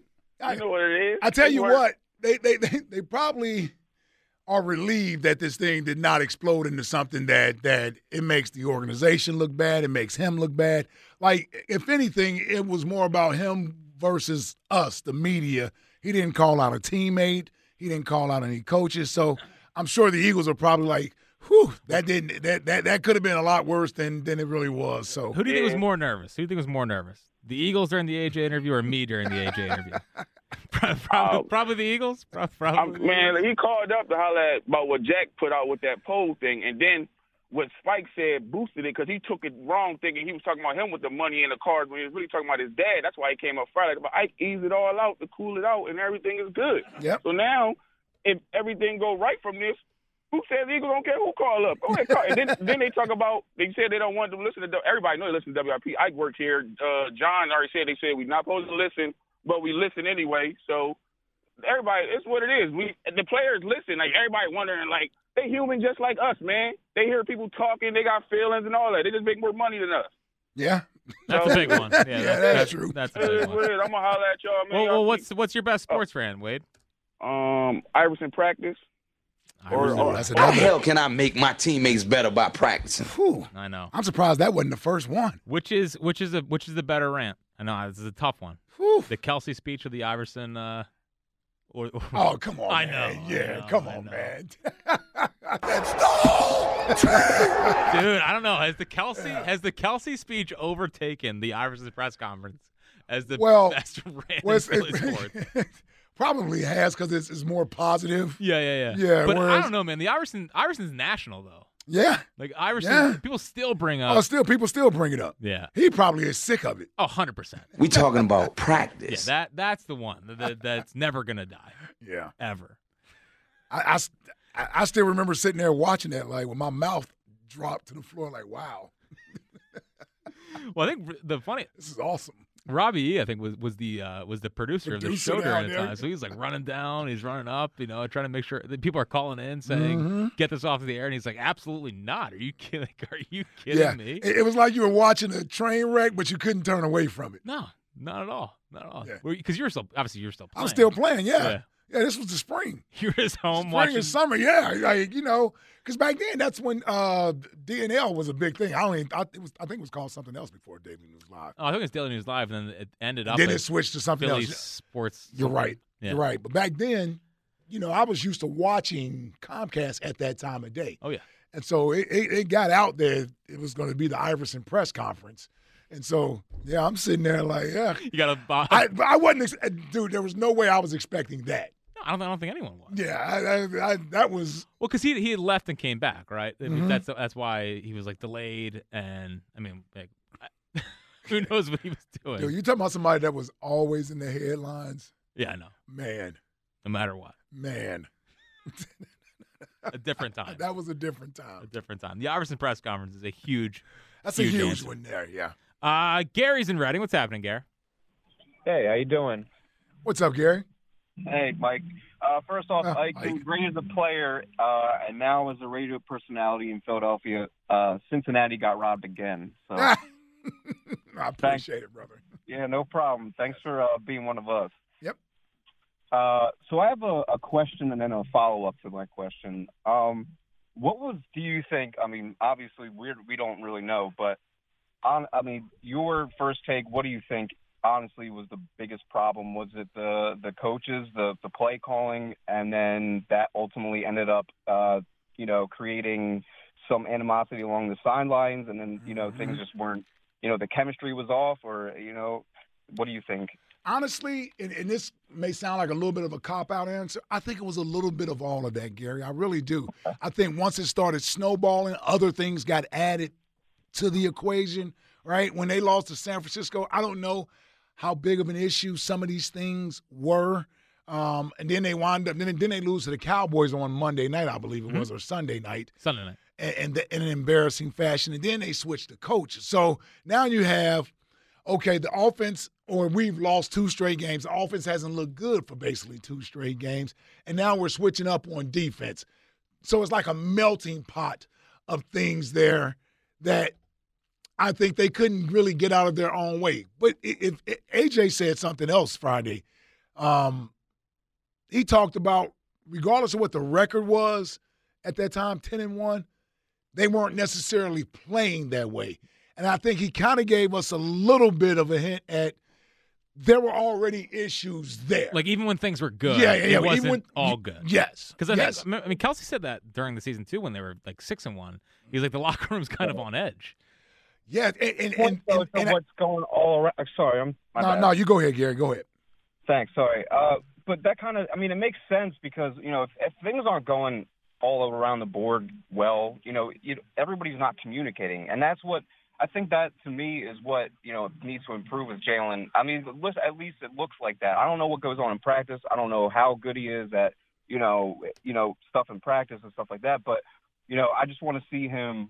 You know, the, we talk about the greatest, like you know, Peyton Manning. He's not obviously Peyton Manning, but my point is, uh, you know, you see him pointing at stuff, telling his receivers, "Yo, look at this read," you know, blah blah blah. This is what you do different, and you see it on the next drive. You know, you'll see like a big play. He'll notice something in coverage. That's what I want to see from him. You know, some, you know, just like the little mental IQ kind of things, um, and and communication with his players. And I think everybody could do that. Uh, AJ, it doesn't matter. Uh, just the whole group offensively, collectively, needs to, you know, be more communicative. Uh, I think, and you know, Jalen will get there. I mean, I mean, I agree with a couple of the other callers saying that you know he uh, he's not going to be there yet. You know, he's what 24. Uh, so He's been 24 for four I years. know, I'm yeah, he's perpetually 24 years old. He's young. We got to give him time. Like he's gonna get there, but Well, either you, but also at the same time, either you are that or you're not that. Like, I, it's, but- it is changing his. It would be changing his DNA a little bit. Yeah, but we need everybody to do it. You know, not just Jalen. We need AJ to do the same thing. You know, if he, if, you know, we need everybody to do it. It's not just Jalen. Uh, you know, we need that the rest of the offense to rally around him right now. You know, he's still a young guy. AJ is the guy. AJ is the old. Uh, he's the oldest on the offense, right? He's older than Goedert. Oh, Yeah, oh, the uh, skill position guys. On the skill guys, yeah, he's Yeah, on right. actually You're actually not Gary. the offensive line. You're not going to depend Right. on the offensive line, but you know, uh, uh, in terms of the offensive receivers, and everything, AJ's the guy. I think he's only a year older than Jalen, right? Yeah, he's like 25. Yeah. 25, 26. Yeah. AJ Brown. AJ's still young. Yeah. Yeah, AJ is, is definitely still young. 215 592 9494 is how you get in. Do you think Jalen Hurts needs to be more vocal next year? There's been a lot of stuff. Um, the, the Eagles seem to want to make him uh, more of a vocal guy on this team. AJ talked about that's not really his personality. I'm cool with Jalen Hurts. What is your opinion on that? Do you believe he needs to be more of a vocal leader? We'll get back to your phone calls on that. Also, for uh, for Jelly Roll tickets, a pair of Jelly Roll tickets to go see him uh, in October. Give us the best sports rant of all time. We have some big answers so far today. The Kelce speech, Iverson Presser, Dennis Green, some big ones. We'll look for your answers coming up next. Plus, on the other side, the Sixers lose in in Doc's return. Ah. I know, and I'm disappointed in one aspect of his return. Might involve some of the fans and he gave some uh, some excuses, of course, for the game for his tenure. And another big thing from Pat Bev, he has some interesting comments about Joel and how he was handling his knee injury before the Denver game. Don't miss all of that. A lot of Sixers coming up next. It's the afternoon show on Sports Radio 94 WIP. Get buckets with your first bet on FanDuel in partnership with Valley Forge Casino, America's number one sports book. Because right now, new customers get $150 in bonus bets with any winning $5 bet. Now that's 150 bucks if your bet wins. Bet on all your favorite NBA players and teams with quick bets, live same game parlays, exclusive props, and more. I really like the FanDuel app. Just visit fanduel.com slash Ike and shoot your shot. FanDuel Sportsbook is the official partner of 94 WIP. FanDuel, official sportsbook partner of the NBA.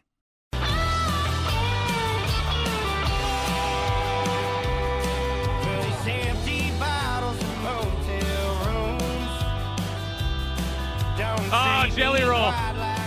Ike will be uh, two-stepping to this at the Wells Fargo Center the, coming up on October 2nd. Listen, he's hot, man. These tickets are going to fly off the, uh, what do they call it? Uh, fly off the, the shelves. Yeah, shelves. They don't really have Yeah. shelves anymore. No, we don't. Yeah, they're gonna fly off the they're gonna fly off the carts on the uh, on the ticket websites. So listen, Huh. lucky for you, we're, we're giving away these all week, by the way. So Mhm. morning show side topics have turned into afternoon show side topics, um, and now we're starting to get the pricing to to match the the magnitude of this uh, of this move. And the Jelly Roll, uh, you can win a pair of tickets to go see Jelly Roll in October. All you gotta do is give us the best sports rant of all time. Some big answers already. But Ike, yesterday, Doc Rivers came to town. He came, he saw, he conquered, and uh, he uh, he they ki- they kicked the Sixers' ass. Now it was close for a little bit in the in the fourth. They made it a semi of a game, but pretty much they came in here and, and beat the Sixers. Now what was highly highly disappointing is what happened during intros. Take a listen for yourself.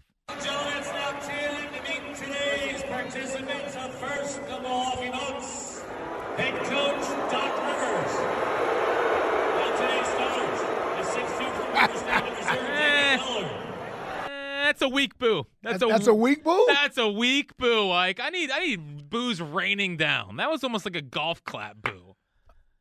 I was more than a golf clap. It boo. was it was uh, I was I'm not I'm not that mad boo. Frankly, Yeah, it wasn't a Ben Simmons level boo. No. But yeah, yeah, I mean, I could hear it. You can hear the boo. Yeah, I heard nah, it. but I want to make national headlines with the boo. That's not a headline grabber. That's not a headline. That's like him returning to what Milwaukee or no, no, Milwaukee's a bad example because they're the Bucks. Boston Return to Portland. or the Clippers. Yeah, it's a Portland level boo.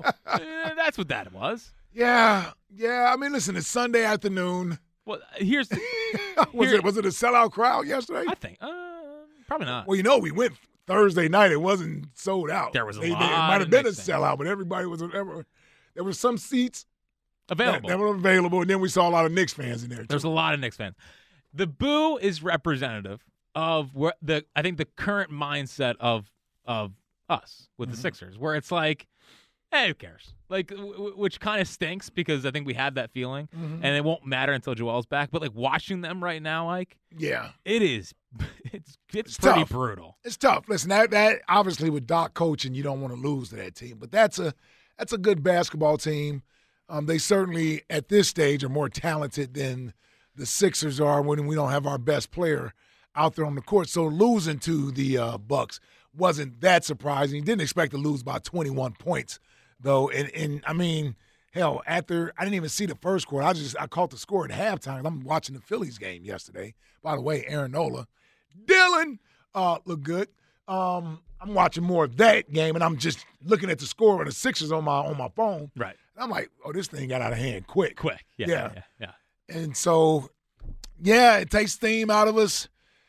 You know, I, I don't know what to say. We did get some good news, didn't we, today? Uh, or was that yesterday when Nick Nurse said that he expects Joel back sort of late March?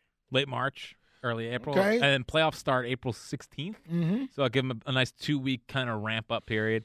And and it's just now they won on Friday against the Cavs, which was Yeah, which is pretty without good. their star. without Donovan Mitchell. So Yeah. that's where we're we're currently at. but man, they are just they're just brutal. What- I mean, because all the guys get exposed. Like Buddy Hield is now completely reverted back into you know the Buddy Hield that we've seen from uh, the, the beginning of his career. We're not getting the driving off the ball or you know driving to the rim and stuff like that. Tobias Harris, I, I- I mean, eight points yesterday. Yeah, it was tough to watch. He might need to be benched, honestly. Just just have him come off the bench and have him do something else because it's it's just it's not great right now. But bench for who? Just whoever. Like I, I That's not I can't work. have him. Like it's it's That's not going to work. it's it's the the ball not moving, the fumbling of the basketball. It, I, I'm very ready for the Tobias experience to be over. Um, but I thought the Boos were very disappointed yesterday. Now Doc did talk, of course, uh, before the game, uh, reflected on his tenure here as uh, as Sixers head coach. Here's Doc Rivers before the game. One second. Where the Doc, uh, you know, making the media rounds, of course, and uh, getting grilled by the local media. Here's Mhm. Doc before the game. How do you think your, your tenure here should be remembered? That's up to you. That's not up to me. I think uh, I was happy with it overall. I just wish we could have got further, gone further. I wish I could have had a chance to have Joel healthy in the playoffs. Um, but you know, when I took this job here, uh, I think we had got swept the year before in the first round. That that regular season, the next year we won the East, um, lost to Atlanta, which I would love to have that one back uh, as a group. Um, you know, but overall, um, Joel became an MVP. Uh, we established this team as a championship contender. Um, that wasn't said the year before. So, um, and under a lot of stuff, you know, you think about it, we had the James Harden trade, the Ben stuff. So there's a lot of stuff going on. Uh, some was under my control, some was out of my control. But overall, um, you know, for me, if you don't win a title, you know, you're never exactly happy. That's why we all do this. It's only going to be one of those a year. But, you know, I loved it here. He loved it here. Like, don't, don't you feel the love? No, he didn't. he didn't love being. Again, I don't even know if he lived here. I still I Did during the season, thankfully. I think he was renting, or, or maybe he was staying in a hotel. Right. The, the oh yeah, it wouldn't surprise me if he had a, a condo he rented out or whatever. Yeah, not living Yeah. the, he wasn't living in South Jersey or on No, the main line. no. The rewriting of the expectations before he was here is one of the funniest things he does. Yeah. Where he's like, ah, there's there's no expectation. I I established us as a championship team. Like they weren't coming off 50 win seasons. Yeah, Before he got here. Yeah, and, and and that's why this is more or less about Doc trying to sort of rewrite history because he knows he's attached to this narrative. And he's been asked over and over about his failures in the playoffs, his his you know being blowing 3-1 uh, series leads more than anyone else has, you know. And, the only one that's is really sort of justifiable is when he had the number 1 seed down three to one with that, that Orlando Magic team. I don't necessarily criticize him for that because they were an eight seed. They weren't a one seed. They they were down. I mean, they were playing Detroit, who was the one seed. So, you know, that doesn't surprise me. And it's hard to close out a team on their home court. Right. So once that home team wins game number five, now you got all the pressure going back to your t- uh, city as a true underdog in game six and you don't get it done, you know you're losing game seven when you go back to Detroit. Well, like the like the Just like the Sixers. last year. Yeah. Yes. Um, and, and man, like he was even deflecting on some of the stuff with that. You Well, know? the, the Atlanta one, at least he acknowledged that that's one that's on him. So he did that, and he also said after the he, he handled the press conference bad after the game too, which was nice because that's Yeah. when he was like, uh, I don't know if he's a championship level point Yep. guard. Yep. Um, and they lied about that when he came on TV and said, "I, you guys, you guys made that. You made that. Like he's just, yeah, Doc, man. Yeah, I didn't say that. Yeah, yeah, yeah. Yeah, Doc, we heard you, man. Like so, and, and guess guess who else heard you? Ben. I think that didn't re- didn't yeah, respond they- to it very yeah, well. he- that didn't make him happy.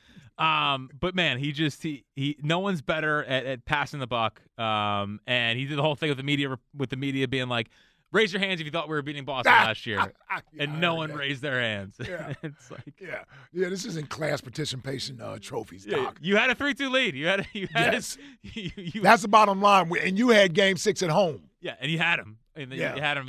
Jayson Tatum was brutal. That's the other thing. Yeah, he was terrible for three and a half quarters. Yeah. If you could just close them out, he, he, he, he threw Harden under the bus for not taking uh, getting the ball to Joel Embiid. So, um, yeah, a lot of good stuff with Doc's return, and again, can't lose him in the postseason. Now, um, that's Well, all. The, Guess what? We better not play him. Then. well, well, we better have Embiid healthy if we are, because it's going to get ugly if not. So this other thing I found really, really interesting. Um, Pat Bev, I guess Richard Jefferson came on their podcast, um, and they were kind of discussing Embiid and what like his knee injury and the knee situation was before the Denver game and before Jonathan Kuminga obviously landed on it. I mean, it sound it sounds pretty dire what what he was dealing with. Um, and here's Pat Bev. I told Joe don't play two weeks before that because he I'm was with hurt. you. Okay, I'm gonna play San Antonio Spurs, bomb team, Charlotte, bomb team. You feel me? I know I got to make 65 games. I got to see how the f- I'm gonna make 65 games to get MVP. Also to get millions and millions and millions of Right, dollars the in incentives. escalators with the You know All-NBA stuff. I'm l- l- witnessing people spray numbing spray on this man knee during the game. Like Vioxx, I'm like, what the f- is that? Shit I've never seen before. Just to get through the third quarter. People don't understand. He was giving 30 and 40 and three quarters. So what I, thought, I mean, a lot of curse words. A lot of curse words, Yeah, yeah. it was a lot. But what I thought was interesting. So I'm not sure if he was saying Embiid was telling him, "I'm playing against the Spurs and I'm playing against the Hornets because they're bum teams and I need." No, my-" that is what he's saying. If he is though, I mean that's Yeah, that didn't sound good for Embiid. That didn't sound good That's for- that's the way I heard. That that's what I heard. Or maybe I heard it wrong, but it sounded like he was saying, "No, Embiid is saying I'm going to play against the bum Spurs and this other bum team, and I'm trying to get to 65 games." And that's what everybody was saying. was worried about. Yep, that's what everybody was saying that he was out there trying to play for the MVP. I thought he was past that stuff. So I I don't know, man. I I don't know. You almost you, you- what what what is a team supposed to do when a player wants to play? Tell him he can't play? it's it's it's tough. Like, like if if he wants to play, especially a guy like him, who's one of the He's faces of gonna the league, play. he's he's gonna play. he's gonna play. Now he did. He was, we was talking about how bad the knee was, to where they were like numbing it during the game and Mhm. stuff. And, and a little bit before that, he was like his knee was hanging on by a thread in the Denver game. So A little drastic. a little drastic because he did play Two days three later, nights yeah, later, I believe. Yeah, Oh, I think it was that that Monday, right? Or Well, no, Tuesday? remember he sat in Portland and they played because the game was on Saturday in Denver. Oh, He- it was a Saturday. I'm thinking it was a Friday. He sat in Portland Yes. Monday and then played Wednesday against Yep. against uh, the Warriors. Warriors. Yep. Um, which again, another showcase kind of National TV. And apparently, the story was he's listening to the national media. I guess Richard Jefferson said Joel was mad at him because Richard Jefferson was saying this is what He's people, ducking. yeah, this is what people are saying about you. Um, so all that forcing him to get out there, like he, he just has to has to, to to put away the noise for a little bit. Yeah. and, and do what's best for not only the Sixers but also the best for his body, and and maybe would wouldn't be in this situation now. Kuminga unfortunately landed on a, in an awkward spot late in the game, but um, man, either way, I thought it was interesting stuff from Pat Bev. Yeah, yeah. And like I say, I you know that. I mean that that's where you're saying Joel Embiid still doesn't get the big picture here. Right. Like that's what I come away from it thinking. Like he still doesn't get the big picture here about winning a championship, and you being at your best late in the season, right? Like you, to me, you've won the MVP, right? You won the MVP, and I know you want to win as many, but it- it's what you should care about is winning a championship. Cementing your legacy. Yeah, like and playing in games against a rookie, Wemby and whomever else, and Hanging 70 on him. Yeah, like I, It just it just doesn't matter in the in the grand scheme. it just doesn't, man. like the 70 was really I I I, I didn't It's take nice, away. and but ten other people have done it already this year. It's been a year of scoring. like, I mean, I know I'm exaggerating, but my goodness, I guess it's not it's not your your dad's 70. yeah. So it's like uh, Luka got 73. I Like, other people have done it already this year. Didn't somebody else? Didn't Donovan Mitchell score 70? That was last year. That last year, okay. I mean, Cat was at 60 something. Yeah, he's When- another. But Listen, when Cat's getting in the 60s, we got a problem. I just I can't. He is he is he is the worst. yeah, he, yeah, he's a player I do not ever want on my team, man. For go go Eagles though. Yeah, go Birds. Go Birds. He's an Eagles fan. Twitter question sponsored by Mark's Jewelers. Looking for wedding bands or bridal party gifts? Shop Mark's Jewelers extensive collection for the perfect gift online. Marks-jewelers.com. But the comment about I'm gonna go against the bum Spurs and the bum Hornets, like that's especially Yeah. especially because all year he's been doing the whole um, I don't care about the MVP anymore. I care about winning a championship. It's still there. It's Yeah. still there. Yeah. yeah, and this is coming from, and I'm a Joel guy, but So yeah, yeah, it's like, yeah, yeah. Disappointing if that is true. I got to take what Pat Bev says with a grain of salt. A little dramatic. and, and, uh, but yesterday was basically what his finals. Being able to come back here and beat a depleted Sixers He had team. three points yesterday. He did have three points yesterday. I wanted to go through uh, before we go back to the phones. Just try to count the amount of losing players I believe the Sixers currently have because it's growing exponentially. Ike, um, loser, losing player number one, Tobias Harris, uh, Paul Reed, Cam Payne, Mo Bamba, Kelly Oubre, and Buddy Hield's on watch. Now Buddy Hield's Buddy on Hield is on watch if he's a, a winning player or a losing player. I mean, 11 points yesterday, 4 of 13. Hey, Bad day, man. They wasn't ready to play at one o'clock. Well, listen, he didn't show up on Friday either. Who did they play Friday? Cleveland. Oh, you said he didn't show Yeah, up. Buddy- yeah, he had 13 points Friday. You're right. You're right. Yeah, but because Buddy's I had him for 15. yeah, Buddy's slowing down. Buddy's slowing down. Came out hot though. He started hot. I thought we had I thought we had Oklahoma, uh, Oklahoma Buddy. Turns out not. Yeah, against the Knicks. Knicks, Oh, that's right. 14 The Knicks. Oh, yeah, we were at that game. Yeah, he's, not much impact coming from the uh, the Buddy Hield minutes. So he's he's currently on. Is this guy a losing player? Watch for me.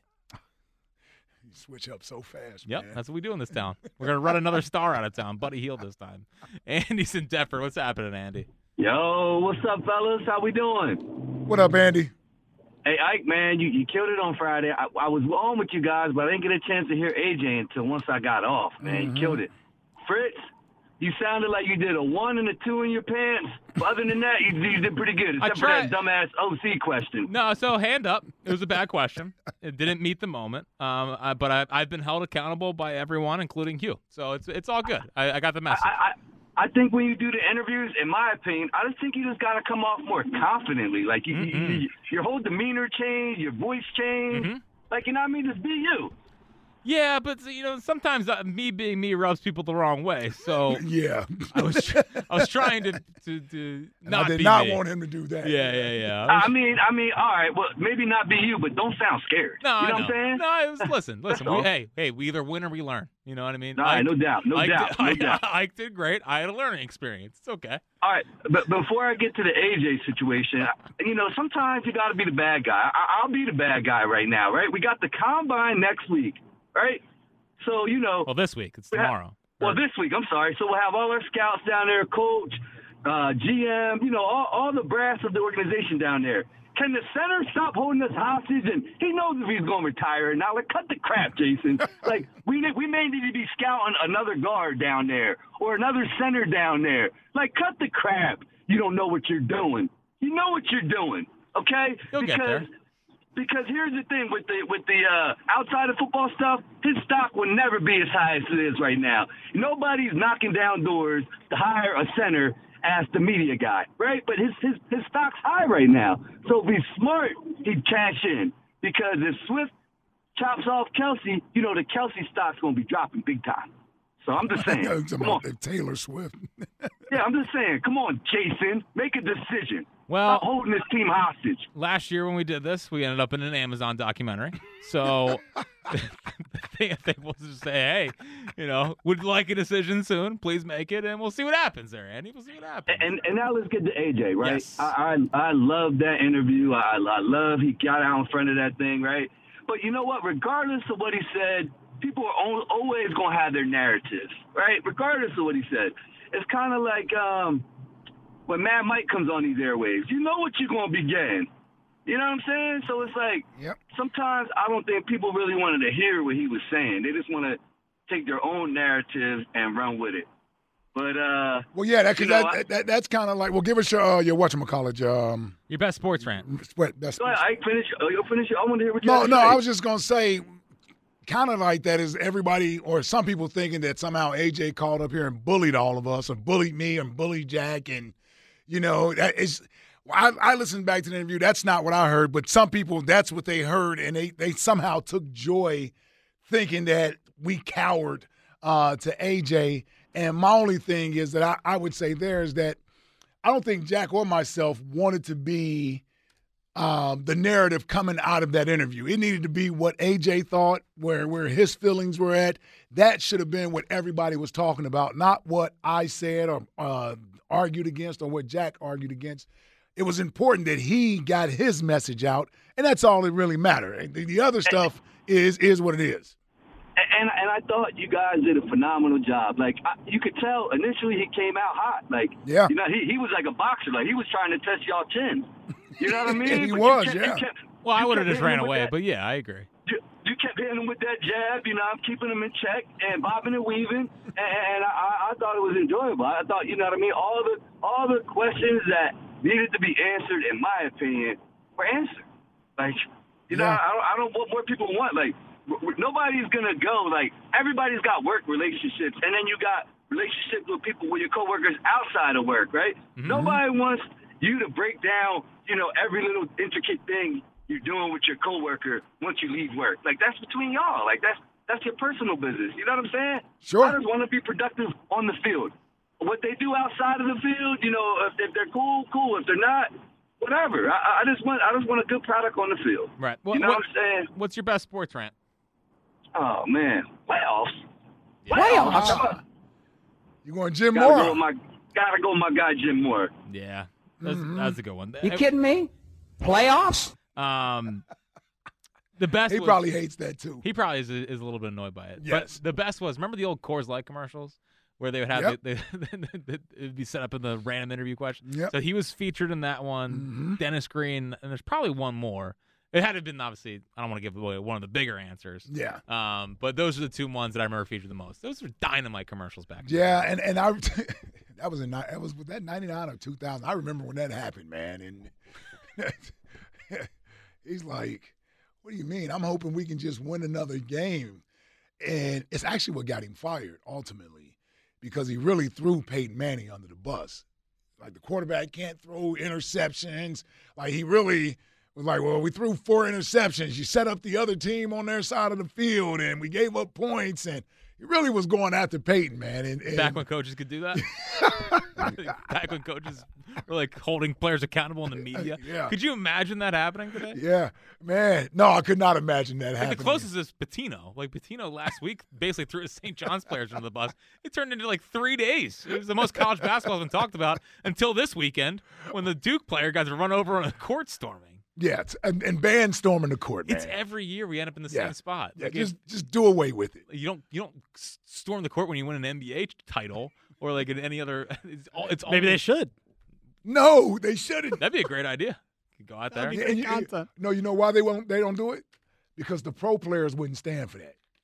They don't want the the fans storming the court. It is a players' league. So the exactly. So with this, and I get it. It's it's a college tradition. I I, I get it. I, I get it. And this is the fun police. But if we're gonna have these incidents happening, then what? And what do you want me to do? You know, you gotta keep the kids off the court, man. Enjoy enjoy the game from the stands. It just bothers me that like we can't even just have nice things like a, a simple like court storming where where these kids aren't being annoying and like getting in players like faces and, And- stuff. See, that's the other thing. I- I'm surprised more issues haven't arisen from this because Now, granted, in this situation, it's the home team, Hmm? right? And why is Wake Forest storming the court for a conference game? You're Wake Forest. Tim freaking Duncan went to the school, and so did Chris Paul. Yeah, but who's who's gone there since? I think Wake Forest was uh favored in the game. They were favorites in the game. Were they? No, because Duke was top ten and Wake Forest wasn't even ranked. I don't think. I don't think at least. I thought I saw where they said they were two and a half points favored. So th- it's a Could be wrong. wrong time for the old court storm. Why just you, you, you're not a little engine that could? Yeah. Wake Forest was, was two and a half point favorites. Yeah, what are you talking about, friend? Yeah, come on, Franny. I don't know. I was, I've, I've watched a little bit of it on TV. I, And they won, so Vegas was Yeah. right. Nobody cares that Duke was is whatever rank they were. well, They- so we should blame the fans then. no, no, I'm just saying is that obviously the, the Vegas line was right. Yeah. They, they had Wake Forest favored and they weren't even ranked. They covered. Wake Forest covered. They're storming. You don't storm the court on a cover. What are we talking about? God, we can't even have nice things anymore. We even have to take away court storming. Court storming looks like the best when you beat a like a. But also, yes, it, it, go we, ahead. we've been taking. Also, the people have been a little too uh, liberal on the on the court stormings. Like beating a number ten team in the country is not warranted court storming. You beat number three and up. I think that war- Right. warrants a court storming. a great team. Yeah. Yeah, I don't even care that this Duke team was right. Who the hell? The guy who got ran over is their best player. I don't even know who that is. Filipowski? You need to watch more, Ike. He sounds like a '90s. Duke player. I forgot you're a Duke fan. Yeah, Yeah, come on. Was he a flopper? I'm sure he's a flopper. He's a Grayson Allen, tripping people. Hey, Well, the listen, overhead I- replay didn't look good. yeah, I was gonna say I, I didn't want to throw that out there on the young man, but it did look like he stuck his foot out. Yeah, optics are bad. That's all I'm saying. I don't know if it was intentional or what. Why are you a Duke fan? Hey, I don't want to go. We got. We got to get to a break. 215-592-9494. Back to your phone calls on the other side, but we're going to take a trip down to Clearwater and talk to our guy, Ben Davis. Benjamin? He called the game yesterday. What has he seen from the boys so far? Who's caught his eye? And I got to grill him about his Delco knowledge. We'll, we'll, we'll get to Ben Davis coming up next on the afternoon show. Hey, if you've been suffering in a cold, drafty home, call Universal Windows Direct. Their super spacer technology and triple pane glass make the windows last up to five times longer than other Windows systems, and they have a true lifetime warranty. Call to schedule your free in home estimate, and for every two windows you buy, you get the next two free. Tell them Mike sent you, and you'll get an extra $250 off your project. For the last windows you'll ever need, go to universalwindowsdirect.com. Four o'clock here on the afternoon show, Sports Radio 94 WIP. And yes, even though it is Ike, it's approaching 60 degrees up here in uh, in Philadelphia. It is. It's got to be what 75, 80 degrees down in Clearwater. Either way, Wow. we'll be down there. How would a- I know? In about a week and a half. Well, one guy that does know is our guy Ben Davis. What's happening, Ben? Good afternoon, gentlemen. Ben Benjamin, what's How up, we brother? doing? How are we doing? Doing well, man. We're we're doing well. The boys are we're back this weekend. Shed a little tear when I heard you guys come on TV yesterday. you know, I was like, wow, the, the boys are really back. It was it was nice to get that one underway and, and get back to doing what we do. And uh, I mean, it, the last couple of days has been spectacular down here. I just got in. I just walked four miles, uh, and I just got back, and it's 70 degrees and not a cloud in the sky. It's beautiful. You walk Beautiful. four miles? Yeah, I did. I used to be able to run it. Now I can't run it. My Achilles is barking, so I got to stick to walking. There's no way I'm walking four miles anywhere, man. well, I'm walking along the the water. I got my headphones in, my sunglasses on. It's it was gorgeous out. It's like it, it took no time at all. Yeah, you're listening to the show, I'm sure, during during during that four mile walk.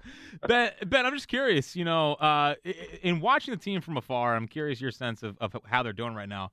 Feels like a little bit of a, a different vibe down at camp, like a confidence. Um, you know, I don't. It's not like they weren't more locked in in years past, but it just I get the sense that they they seem more locked in down at camp this year. Uh, is that the sense you get?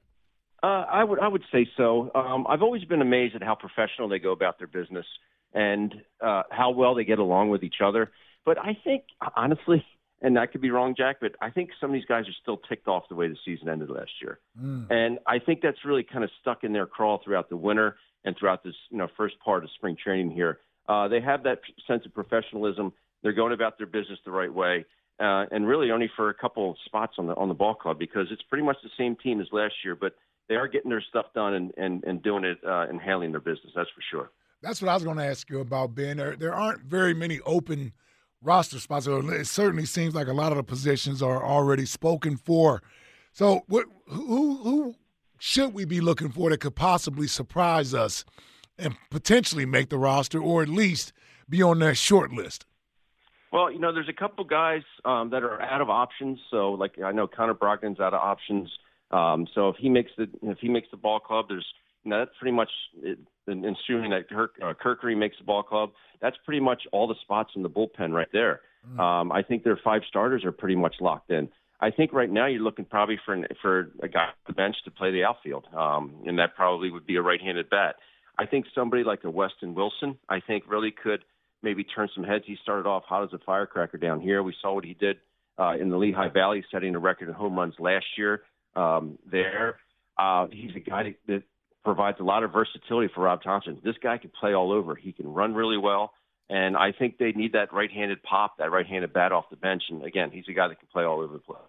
Well, one of the guys they added to the bench was Whit Merrifield. Uh, went went yard today up in uh, wherever the the Red Sox play. Had a hit in the first game. What do you think the Phillies are getting uh, from Whit Merrifield?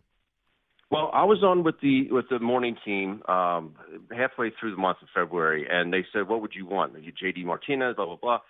Cody Bellinger. I said I would love Whit Merrifield. I said if if I had my you know if I had to pick, he would be my guy. A guy again. It's just a lot of versatility. We had a meeting with Dave Dombrowski and Rob Thompson last Friday, and we said to Rob Thompson, "Do you envision him playing a lot?" He goes, "He's going to get a lot of time because there's a lot of lefties in our division, uh, first and foremost, and he hits lefties really well." And um, he said, "Well, what does he bring?" He goes, "He's just a baseball player. The guy gets hits. He runs well. He plays all over the place. Um, it's something he's done his entire career. He was a late bloomer, but once he got to the big leagues with the Royals, um, you know, he really kind of set the bar as to you know playing every day and being a, a professional ball player." Yeah, yesterday, Ben Aaron Nola had his first outing. You know, he looked so good, Ben. I gave the team two more wins already. I'm already bumped my win total up to 95 just based off of Aaron Nola's two innings of work yesterday. That's good. That's good. yeah, no, in, in, in, all seriousness, how, how did you like how uh, Aaron Nola looked in his first outing? He looked awesome. I mean, I I know they didn't bring over Soto and Judge and Stanton and LeMahieu and all the rest of them, but um, you know they only had the one hit on the day. But I will say to a man, their fastball command. One, I don't know, I think seven guys pitched yesterday, whatever it was. The fastball command out of all these guys was incredible, and it started with Aaron Nola. His two seamer was legit. Uh, his changeup was good. His couple threw a couple. Sli- uh, he calls him a cutter. I think it's more of a slider. Um, in the 85 to 87 mile an hour range, the fastball had good life, good jump to it, uh, and he was able to throw that two seamer to both sides of the plate, which is huge for him. He looked phenomenal, and uh, we interviewed him after he came out of the ball game, and you could tell how excited he was and how pumped he was about his start because it was a good one. It was a real good one. Yeah, it feels like early in camp, like the fastball location from from the main guys has been really good. It seems like they emphasize that, and it seems like the hitters are doing a better job of not chasing. I know that's something they emphasize a lot in the offseason because it pretty much sank them in games, you know, four through seven. Is that something they really emphasizing? Is is not chasing as a unit? Without a doubt, and two in particular um, is, is Castellanos and Schwarber. And Kyle said he wants to use the field a lot more. He said he was so predominantly uh, pull heavy last year. When he put a ball in play, it was mostly to the right side. He wants to use the whole field more. And Castellanos said, "Listen, I chased way too much. I went out of the strike zone. It's something you know you can't eliminate chase, but you can cut back on it. And I think that's something that I think that if Castellanos can do, he's going to be that much more effective. But um, we saw that when these guys aren't are not hitting home runs. They have to find other ways to score. Football's in play. Rob Thompson said they're going to bunt more. Um, not all the time, but sometimes they're going to have to sacrifice bunt. They've been working on that an awful lot, uh, and they're really, really stressing defense a lot more as well. So um, all these guys are kind of know their part, what they have to work on. But I think yes, cutting back on chase and strikeouts. He just put a ball. Maybe the guy makes an error. Maybe he boots the ball. You don't know. Uh, but if he put it in play, something good could possibly happen. I think that's what these guys are starting to realize. What type of offensive player do you think Johan can develop into this year? I know he's he's done, a, done an awful lot of work this offseason trying to improve uh, as a hitter. We know he can play center field out there, gold glove uh, center field, but he really can be a true difference maker if you know he can he can he can take those limited at bats he had last year during the regular season, and that translates to an everyday player. What, what, what do you think about Johan uh, Rojas? Well, he did get exposed a little bit last year in the playoffs. I mean, we, we know that he'll be the first one to tell you. Uh, they they told him that listen, if you hit a home run, that's a mistake. We don't want you hitting the ball out of the ballpark. We want you to hit the ball on the ground, uh, use your legs. You, you can't teach height, you can't teach speed. And you know, Johan Rojas is about as fast as anybody. I really believe he could get 10 to 12 hits a year just by laying a bunt down. And even if he doesn't get a hit, again, you're putting pressure on the defense. Maybe the guy rushes his throw, throws a uh, ball down the line, he ends up on second base. All these things can kind of really factor into the outcome of, of a ball game. And for Johan Rojas, we know what he can do defensively. If we can get him to the point where he can, you know, be more consistent offensively, put balls in play, just hit the ball on the ground, use those wheels, I think you're going to see a, a better product. Um, it's I don't think it's for certain that he is going to make the team. Uh, I think the odds are in his favor that he would, but we'll see what happens um, and see what kind of spring he has. Well, it's bad. I mean, Cristian Pache went yard yesterday, had, had another hit. Oh, he's, Pache. he's he's he's he's forgotten about it a little bit, Ben. He was playing really well. I mean, the big home run down in Miami for the All Star game last year. I mean, he was also an unbelievable defensive player and a former top ten prospect, and it was, it was good to see him get on the board yesterday because I think he's a bit forgotten about. Yeah, in his first at bat, he hit a rocket past the third baseman for an RBI single. Um, he can run. He's a guy that obviously, like you said, plays great defense, um, and could be a guy off the bench as well for these Phillies. Um, uh, if I'm not mistaken, I think I believe he's out of options as Yes, well. yep. So, so we'll see what happens with him and what they choose to do with him. But he definitely can be an asset for the Phils moving forward. Ben, we're about 31 days from opening day. Uh, in your estimation, who is your leadoff hitter? And if it is Kyle Schwarber, are you batting JT or Bohm in the cleanup spot? I, I would love to see Justin Turner, I mean, Justin Turner, Trea Turner be the leadoff hitter. Um, I just think, I, you know, I, I like the old school. Uh, you know, he's a guy that doesn't walk a whole lot, so that would maybe deter me a little bit. Um, but Bryson Stott doesn't walk a lot. I think he would be the, your, other alternative. Um, it has worked with Kyle Schwarber in the leadoff role over the last couple of years. We know that. But I just think if you have Turner at the top, um, you know, and then you go Stott number two or and Harper in the three hole. Um, they have some options there, but they said that Bryce is going to hit third, which I think is great. Too many times last year he did not come up in the first inning because he was in the four hole. Uh, he's a guy that has to hit in the first inning. We're going to see that this year. Uh, but again, there's some versatility there. I personally would put Bohm behind Harper because of his RBI production last year, his two out knocks last year with, with RBIs. Uh, he was phenomenal in that role, and and I think he's only going to get better as as, as you know as he matures uh, from an offensive standpoint. But I would go Bohm backing up uh, Bryce Harper to start. Uh, one guy I was curious about, and uh, only a couple more here for, for Ben Davis of NBC, NBC Sports Philadelphia. Uh, he popped yesterday. It was good to see because he dropped a little bit prospect status last uh, last year. What would you see from Mick Abel? he looked great. Again, a guy that was throwing strikes. It was free and easy. Uh, he had really good movement uh, on the fastball, and his breaking pitches were really good. There's a guy that that they still have a lot of confidence in. Rob Thompson told us in that meeting that the only thing they want to see out of out of Mick Abel is for him to be comfortable, to look comfortable. They have him going around with a couple different pitchers each and every day, whether that be Zack Wheeler one day or Aaron Nola, just to kind of pick their brains, the the, the veteran guys, just to see how they go about their business and how they get ready to pitch every fifth day. But they, he still is a big part of their plans, and something were to happen this year, they said we'd be more than willing to bring up Mick Abel because we see the stuff. It's just a matter of him being a little bit more consistent in the strike zone and not giving up that big inning. Ben, great stuff. Uh, last one from me. This morning you texted me that you wanted to move back to Delco, and you said Chadds Ford. Does Chadds Ford count as real Delco? On a technicality, yes. On a technicality, this is the this is the this is the God's honest truth. If I'm lying, I'm dying. I was coming home with my wife and my buddy Justin in the truck a couple years ago, right? And we're coming through. We're on Hayburn Road, and there's this guy standing on a horse in the middle of the road. And I pull up to him, and I put my window down. He goes, "Pardon me, sir. Have you seen any hounds?" And I said, "Do I?" he said, "Have you seen any hounds?" I said, "No, man. I ain't seen no dogs around here." He said, "Good day, sir." That's So that's the kind of stuff we got to battle at Delaware County. You know what I mean? Yeah, yeah. No, my kids always say, "Dad, we're growing up Delco." I said, "On a technicality." That's like John Brazier always says that he grew up in Delco. I said, "Dude, you grew up in Wayne. I mean, the worst thing that happens in Wayne is you know Range Rover gets a gets a flat tire. I mean, come on. Yeah, that's not my Delco. That's not that's that's not our Delco. Ben, Exactly. Ben, appreciate the time and uh, All right, brother. We'll see you in a couple weeks, man. Yeah. Wow, that'd be great. All right, thanks so much for having me on, guys. I appreciate it. All right, there he goes, Ben Davis. Ben Yamin. Yeah, a little di- different Delco accent and uh, Jet- Range Jet's Rover gets a flat. I know. I know. 215 592 9494. But yeah, they, you know, Thompson was talking yesterday about how, like, they're they're, they're working on, like, the little fringe stuff that I think Mhm. helps win ball games. Talking about bunting. Oh, I know. I, I, when he said that, when he said about bunting, I, I envisioned every baseball fan over 65 out there. Told listening, you. Oh, thank you. Yeah, play the game the way it's supposed to be played. Put the ball in play, get the bunt down, move runners. It's it's all important stuff. It is, man. It is. I'm not saying it's not. I always say like you know home runs are, are great in the regular season, Right. but when it gets in the postseason, it gets down a winning You know who else says that? What? Howard. Yeah, no, no, I know. He's, probably giddy. He's right- Ben Davis. Yeah. And Ben agrees with him. No, no. know. So I do. I.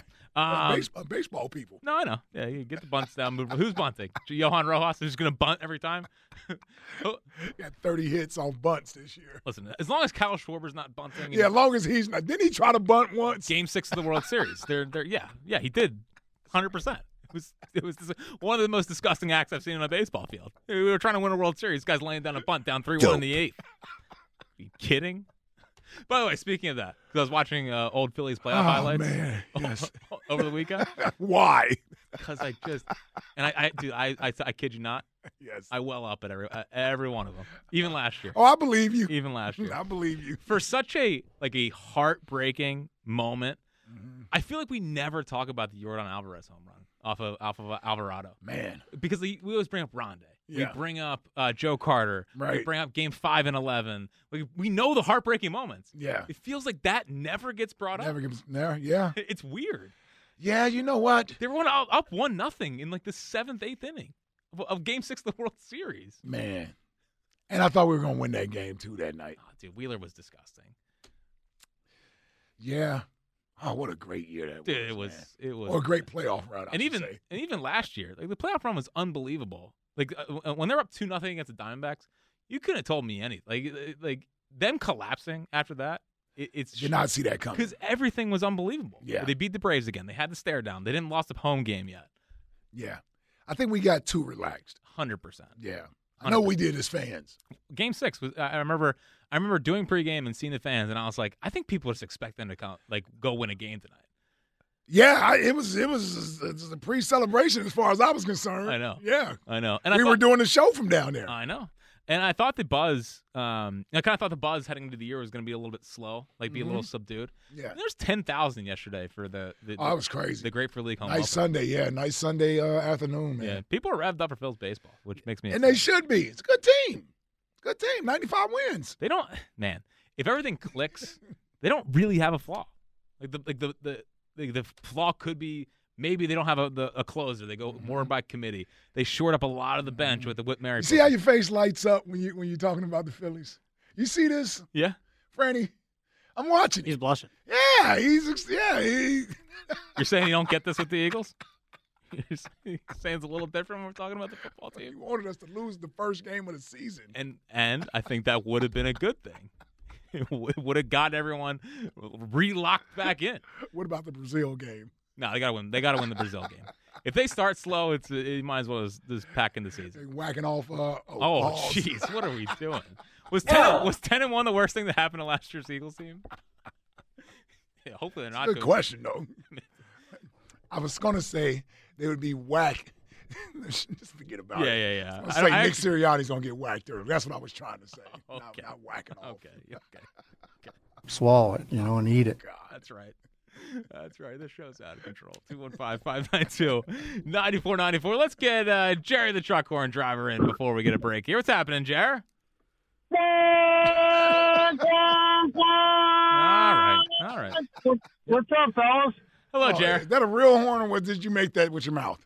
Pause. Oh, jeez. Are you playing with That's the horn my with your mouth mouth? horn.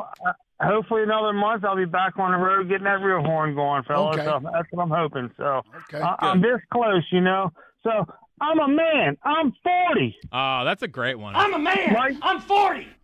So that's my rant. Okay. What's his name? Gundy, right? Mike Gundy. Mike Gundy. Mike, yeah. Mike Gundy, yes. So, okay, so on the A- real real quick on the AJ thing, and I want to talk about the Phillies real quick.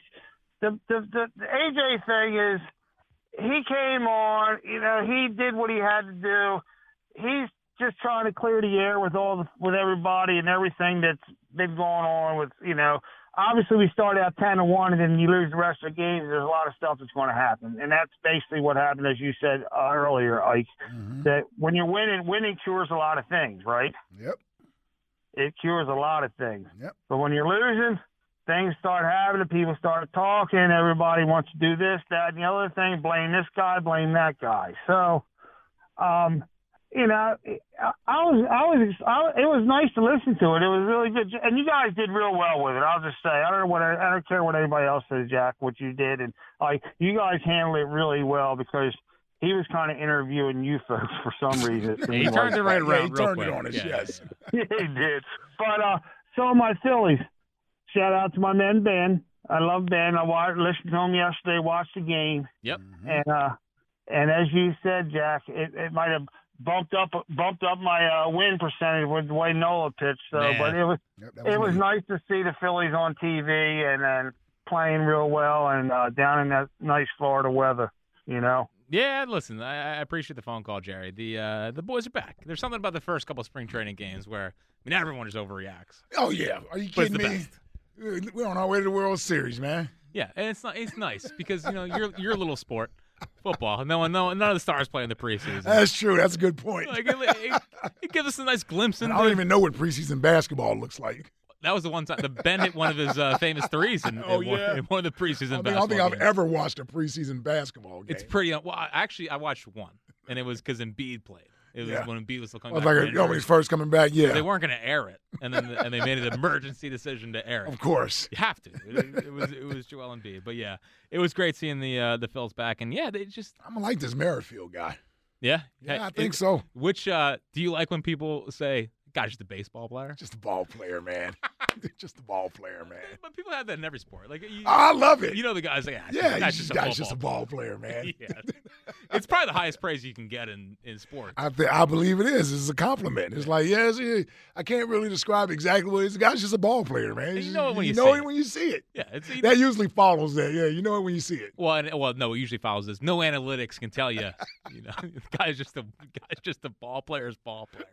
215-592-9494 is how you get in. If you want to mix in some Phils, would love to talk some Phils as always. But uh, two bits of Eagles news. The Eagles want to pay Reddick how much? And was there a crisp, cryptic Instagram post this weekend about a guy that could be an Eagle this offseason? Don't miss that. We'll get back to your phone calls. I got to get into Cam too at some point. Yeah, you're, yeah, he had an interesting weekend I mean, well. well, my man Cam can't catch a break, man. Man, he's getting bullied by by kids at his own camp. you know, like Oh, why, why do people pick on Cam Newton? I, I, I, it's the hats, I think. He held his ground though. People feel, feel Hell, very Hell, he did more than hold his ground. he threw, threw a guy off a stage. threw a guy right off the stage. Uh, for a pair of tickets to go see Jelly Roll uh, on October 2nd, give us the best sports rate on this anniversary of Pete Weber. And does Jalen Hurts need to be more vocal? Lot to get to on the afternoon show on Sports Radio 94 WIP.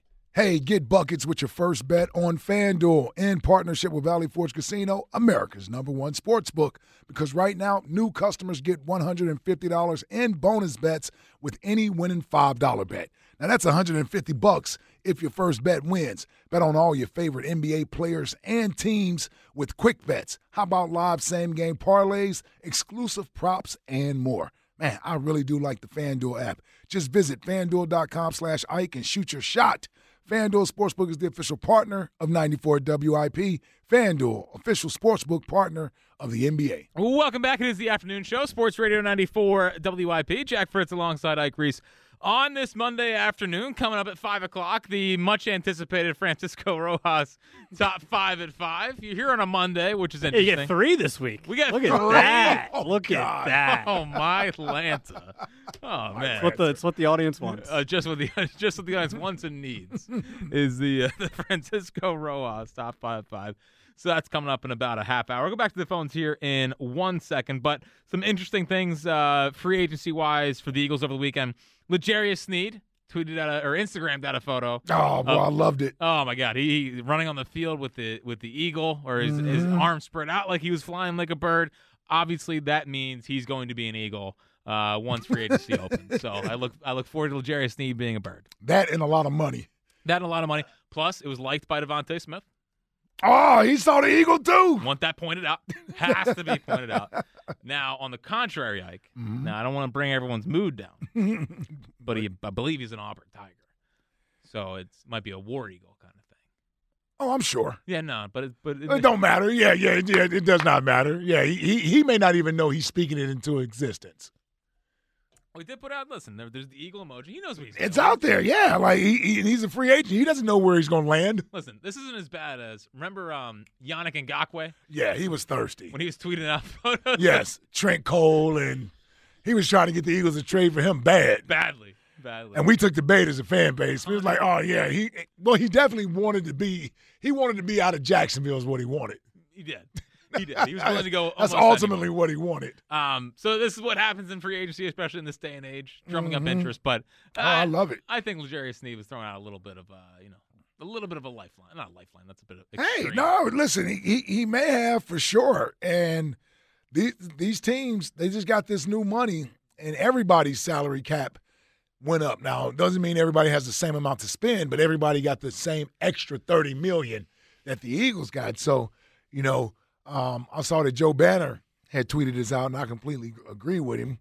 But he basically was saying, yeah, a contracts that were done last year are going to look even more like a bargain now because the salary cap is up. I wonder that also means if the salary cap goes up, that means the cap hits are smaller now, right? That's a question for Elliot. I'm not sure. Yeah. So I was just wondering, like, yeah, I wonder how that works as far as if somebody was, I guess, was going to have a uh, fourteen million dollar cap hit or a certain percentage of the cap, that has to go down now. Well, I think if it's, if it's percentage of the cap, wouldn't that just stay the same? Well, no, because the cap raises. Right. So it's not like the. I think whatever the contract was signed, it probably just stays the same. I would think, right? Well, I would say this: fourteen uh, percent of a two hundred and thirty million dollar salary cap is not the same as fourteen percent of the two hundred and sixty million dollar contract. I, would mean, say the cap. cap. I would say the cap hit goes down. A little bit, right? Right. Even if it's just a little bit. Well, it affects Jalen. I mean, like Jalen's cap hit next year is only 13 million.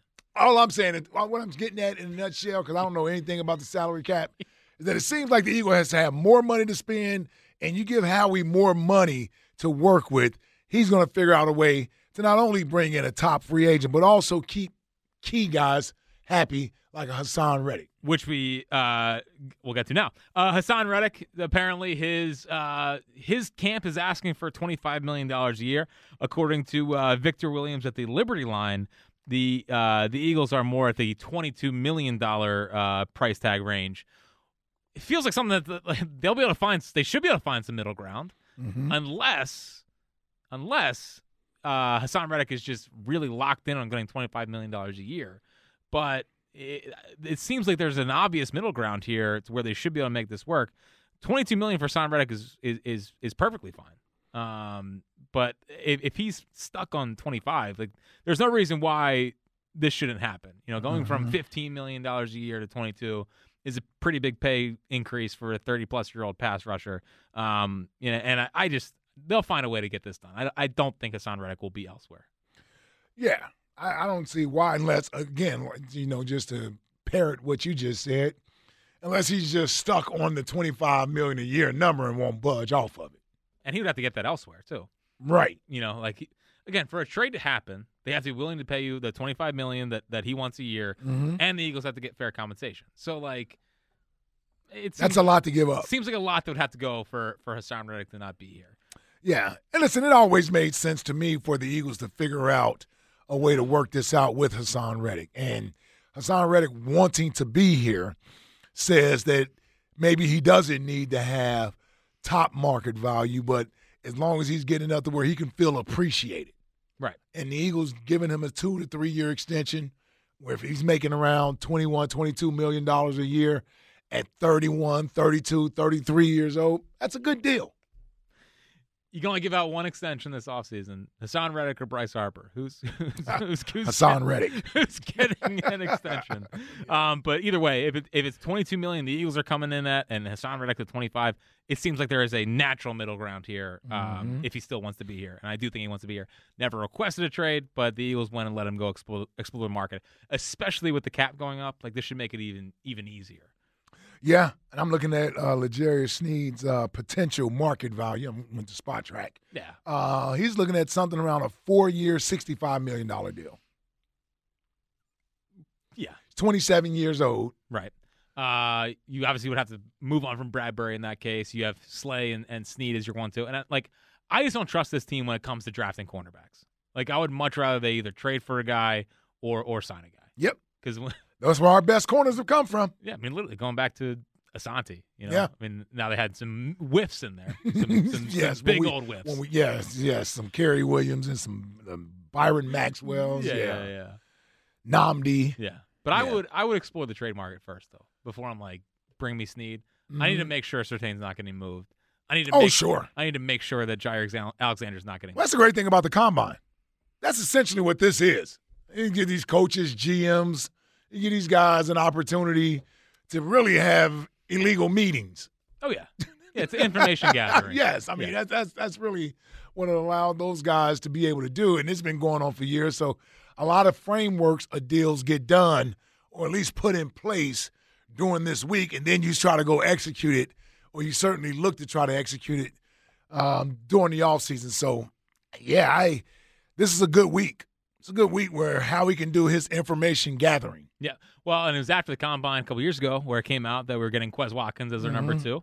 So you know things things do change a little bit. Uh, a reminder: tomorrow, Howie and Nick both talk. So 1.30 and one forty-five, obviously leading right into the show. So um, That'll that'll be interesting to hear. yeah. Well, and because I mean Nick's not going to have Howie next to him, so he's going to be uh, the spotlight's going to be right on. You know, where Howie yeah. can't say like, "Hey, can I get some questions?"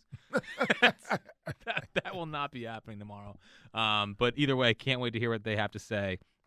Um, you know, going forward. 215-592 9494 is how you get in. Speaking of the combine, Mm-hmm. speaking of the combine, uh, Caleb Williams not throwing for teams, which is Yeah, what these that- guys Yeah, not surprising. not surprising. And did you see the video yesterday of Drake Maye throwing it 83 yards and, Yes. and hitting a crossbar?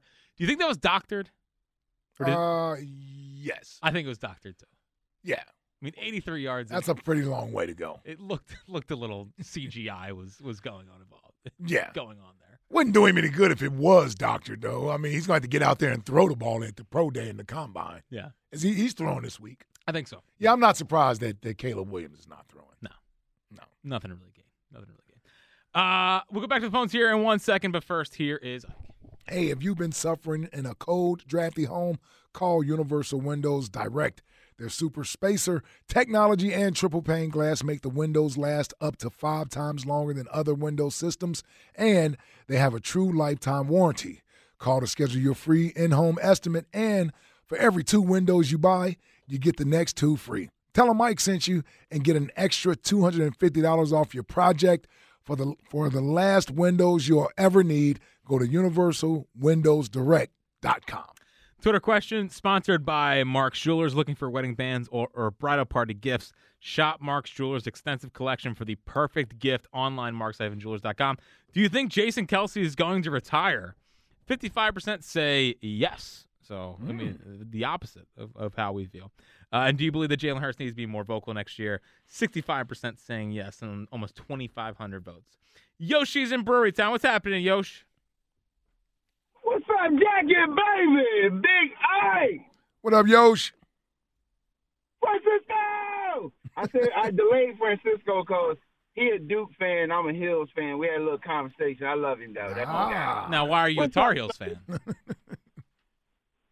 I'm a Tar Heels fan because what's name? I grew up loving Michael Jordan. Oh, here we go. So you're you're you're a fraud. Not a fraud. I'm originally from North Carolina, my brother. Oh, okay. Well, that makes what's it, that makes it Who different. Like I was born in Garrisburg, North Carolina, population 500, but I was raised in Philly. I'm Ah. like Ike. Yep. Born in Carolina, but raised in somewhere else. Mm-hmm. So That's true. they they they, they they hear me. They hear me. And then I love Michael Jordan. Don't don't don't don't don't diss me because I love Michael Jordan. Well, I didn't. I didn't, I didn't know you were born. I didn't know you were born in North Carolina. I love Michael Jordan and I love Kobe Bryant because Kobe Bryant was like the second coming of Michael Jordan. Everybody want to compare LeBron, which I like LeBron, but everybody want to compare LeBron to Jordan when they should have been comparing Kobe to Jordan because mm-hmm. they was just alike. Co- mm-hmm. Kobe just what's his name took his game to a he, he was he was like 2.0 Jordan, right? I Yep. Come on, man. Talk to Chill me. out all that. But anyway, but anyway, that's right. Don't, don't hey, don't mess don't mess with us. Don't mess with us. I be quiet on it. I be quiet on it.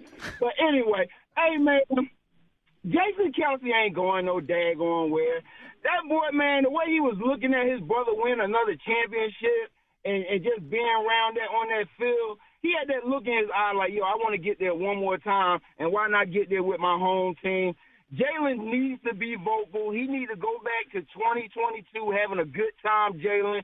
No great leader that we ever that we've ever heard of, I believe, was quiet. When you look at the movies, Maximus, Achilles, daggone Leonidas, oh, everybody was loud and outspoken. Jalen better get when you look at a, like a game when they was win when they would win and you see him in the locker room talking to the dudes, he was very vocal. So that whatever he was doing in the locker room after those wins, that's what he needs to be on the sideline the whole daggone while. What's saying like yeah, like you can't be the highest paid player on the team, which is the quarterback, which is looked at as the leader, and be and be quiet mouth. That can't pop off. So no, he cannot be quiet next year. He has to be very vocal. I'm all with that. And um, uh, Jack, Yes.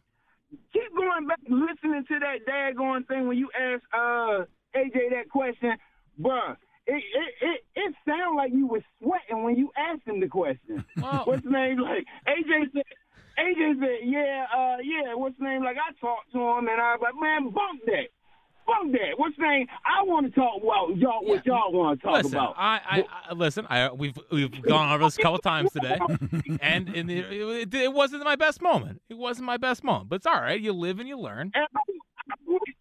Boy, you must hang around Ike Reeves, once, man. I Ike a dude. That's a whole dude. I know he a dude. I feel it. Dudes no dude. You better stop saying you gonna run from a daggone fight, cause somebody gonna try you. They're like, that go Jack Fritz right there. Yeah, and you'll never see me run faster. You'll never see me move quicker. They gonna. oh my goodness, boy! I'm so I'm so mad that you keep saying you gonna run. Do Jill know you a your tail? What'd you say? Said, Jill does, know does you Jill know you would tuck your tail? Yeah, we've known each other since first grade. She's well aware of of, of my passiveness. Man. Boy, what's the name? Boy, I'm gonna have to I'm gonna have to come scoop you up and teach you some stuff, boy. We gotta get you out of that. I don't like that. You my boy. I gotta get you out of that real quick. What's that? man, stop it. Oh man, and my rant is, every- man, everybody took all the rants I wanted, but uh, Herm Edwards, you play to win the game. Hello, you play to win the game. It's a big one. Mo- it's a big one, Yosh. Big one for sure. Another good one. Another good one. Come on, Jack. Let's go see Jelly Roll. Let's go see Jelly Roll together. Yeah, yeah. yeah. Back to your North Carolina roots. Your North Carolina roots. Plaid, I got some plaid shirts in my closet. Yeah. Come on, we'll break out all the plaid. It'll be, it'll be a great time. All right, brother. Yes, man. Talk to y'all later, baby. All right. All right, there he goes. Yoshi and Brewery Town. Um, so you know we've been, we've been talking about like leadership from the quarterback position. Um, and I'm trying to think of different quarterbacks throughout the years and the guys that have, that have won and and their kind of leadership style. Like the one that I find is the- interesting is like we know about Tom Brady. We know what kind of leader he is. That's that's well documented. But a guy like Eli, who won who won two rings, mm-hmm. not exactly the most most vocal leader. You know, his leadership, I guess, was more like podium. Like he always said the right thing. But I think there was never a problem with him being one of the guys, even though he was was like a Manning. Yeah. So, like, it's just it's it's just I don't know if he is. Who, who's to say? Who's to say that he didn't change some of those things? Again, I don't think Eli was never going to become demonstrative on the sideline, but some of those things uh, Tiki pointed out was about his leadership ability and the fact that he's so quiet and reserved. They went out and won the Super Bowl, but Michael Strahan was really the voice in that locker room along with some other guys. But who's to say Eli didn't develop into that, and that led to their second Super Bowl title? Yeah, I mean, um, I- obviously, I wasn't breaking down the Giants every single day, but Mhm. yes, uh, Strahan was was the biggest thing there. And if he if if Jalen's not going to be that guy, I just I'm curious as to who that guy becomes. Well, he, to me, he can't. He can't. Eventually, he has to develop into that guy. When you're here, I don't know if he can go his whole career being a not not, not the vocal guy on the team. the lead by example guy. Yeah, I Like- don't know if you can do that at that that position. like even Flacco, right? When they won in twelve, like he had Ray Lewis, he had Yep. T- uh, Terrell Suggs, he Mhm. had um, Ed Reed. So Flacco could kind of just be the, the the the guy behind the scenes and and didn't have to be out there in front of it. But probably became more of that guy after Ray Lewis left. Yeah. So I, I look at it like this: the Eagles are sort of anticipating some of these vocal guys aren't going to be here forever. No. So it's, it's it's them trying to prod Jalen into taking more ownership of the locker room and that sort of thing. Yeah, I'm I'm just I'm curious if he can do it. I I, I know that we talked about he can. Well, he definitely can do it. Yeah, but some guys are just just lead by example guys. I, I'm I'm like in in college, I think it was more like respect. I don't know if it was like I'm the the the leader guy of those teams. I think they were kind of super teams in in some Mhm. instances. Um, but maybe he's just maybe he's a again a lead by example guy rather than controlling the locker room guy, and that's something that's going to be really interesting to see if Kelce does retire. If if Fletch isn't here, BG will see what it's like coming out of the locker room next year. You're always going to go to the quarterback. Like you're not going to look at somebody else when leadership questions come up. No, I mean it's it it. You're not going to say when things are going bad, "Oh, Jalen's fine. He don't have to say anything."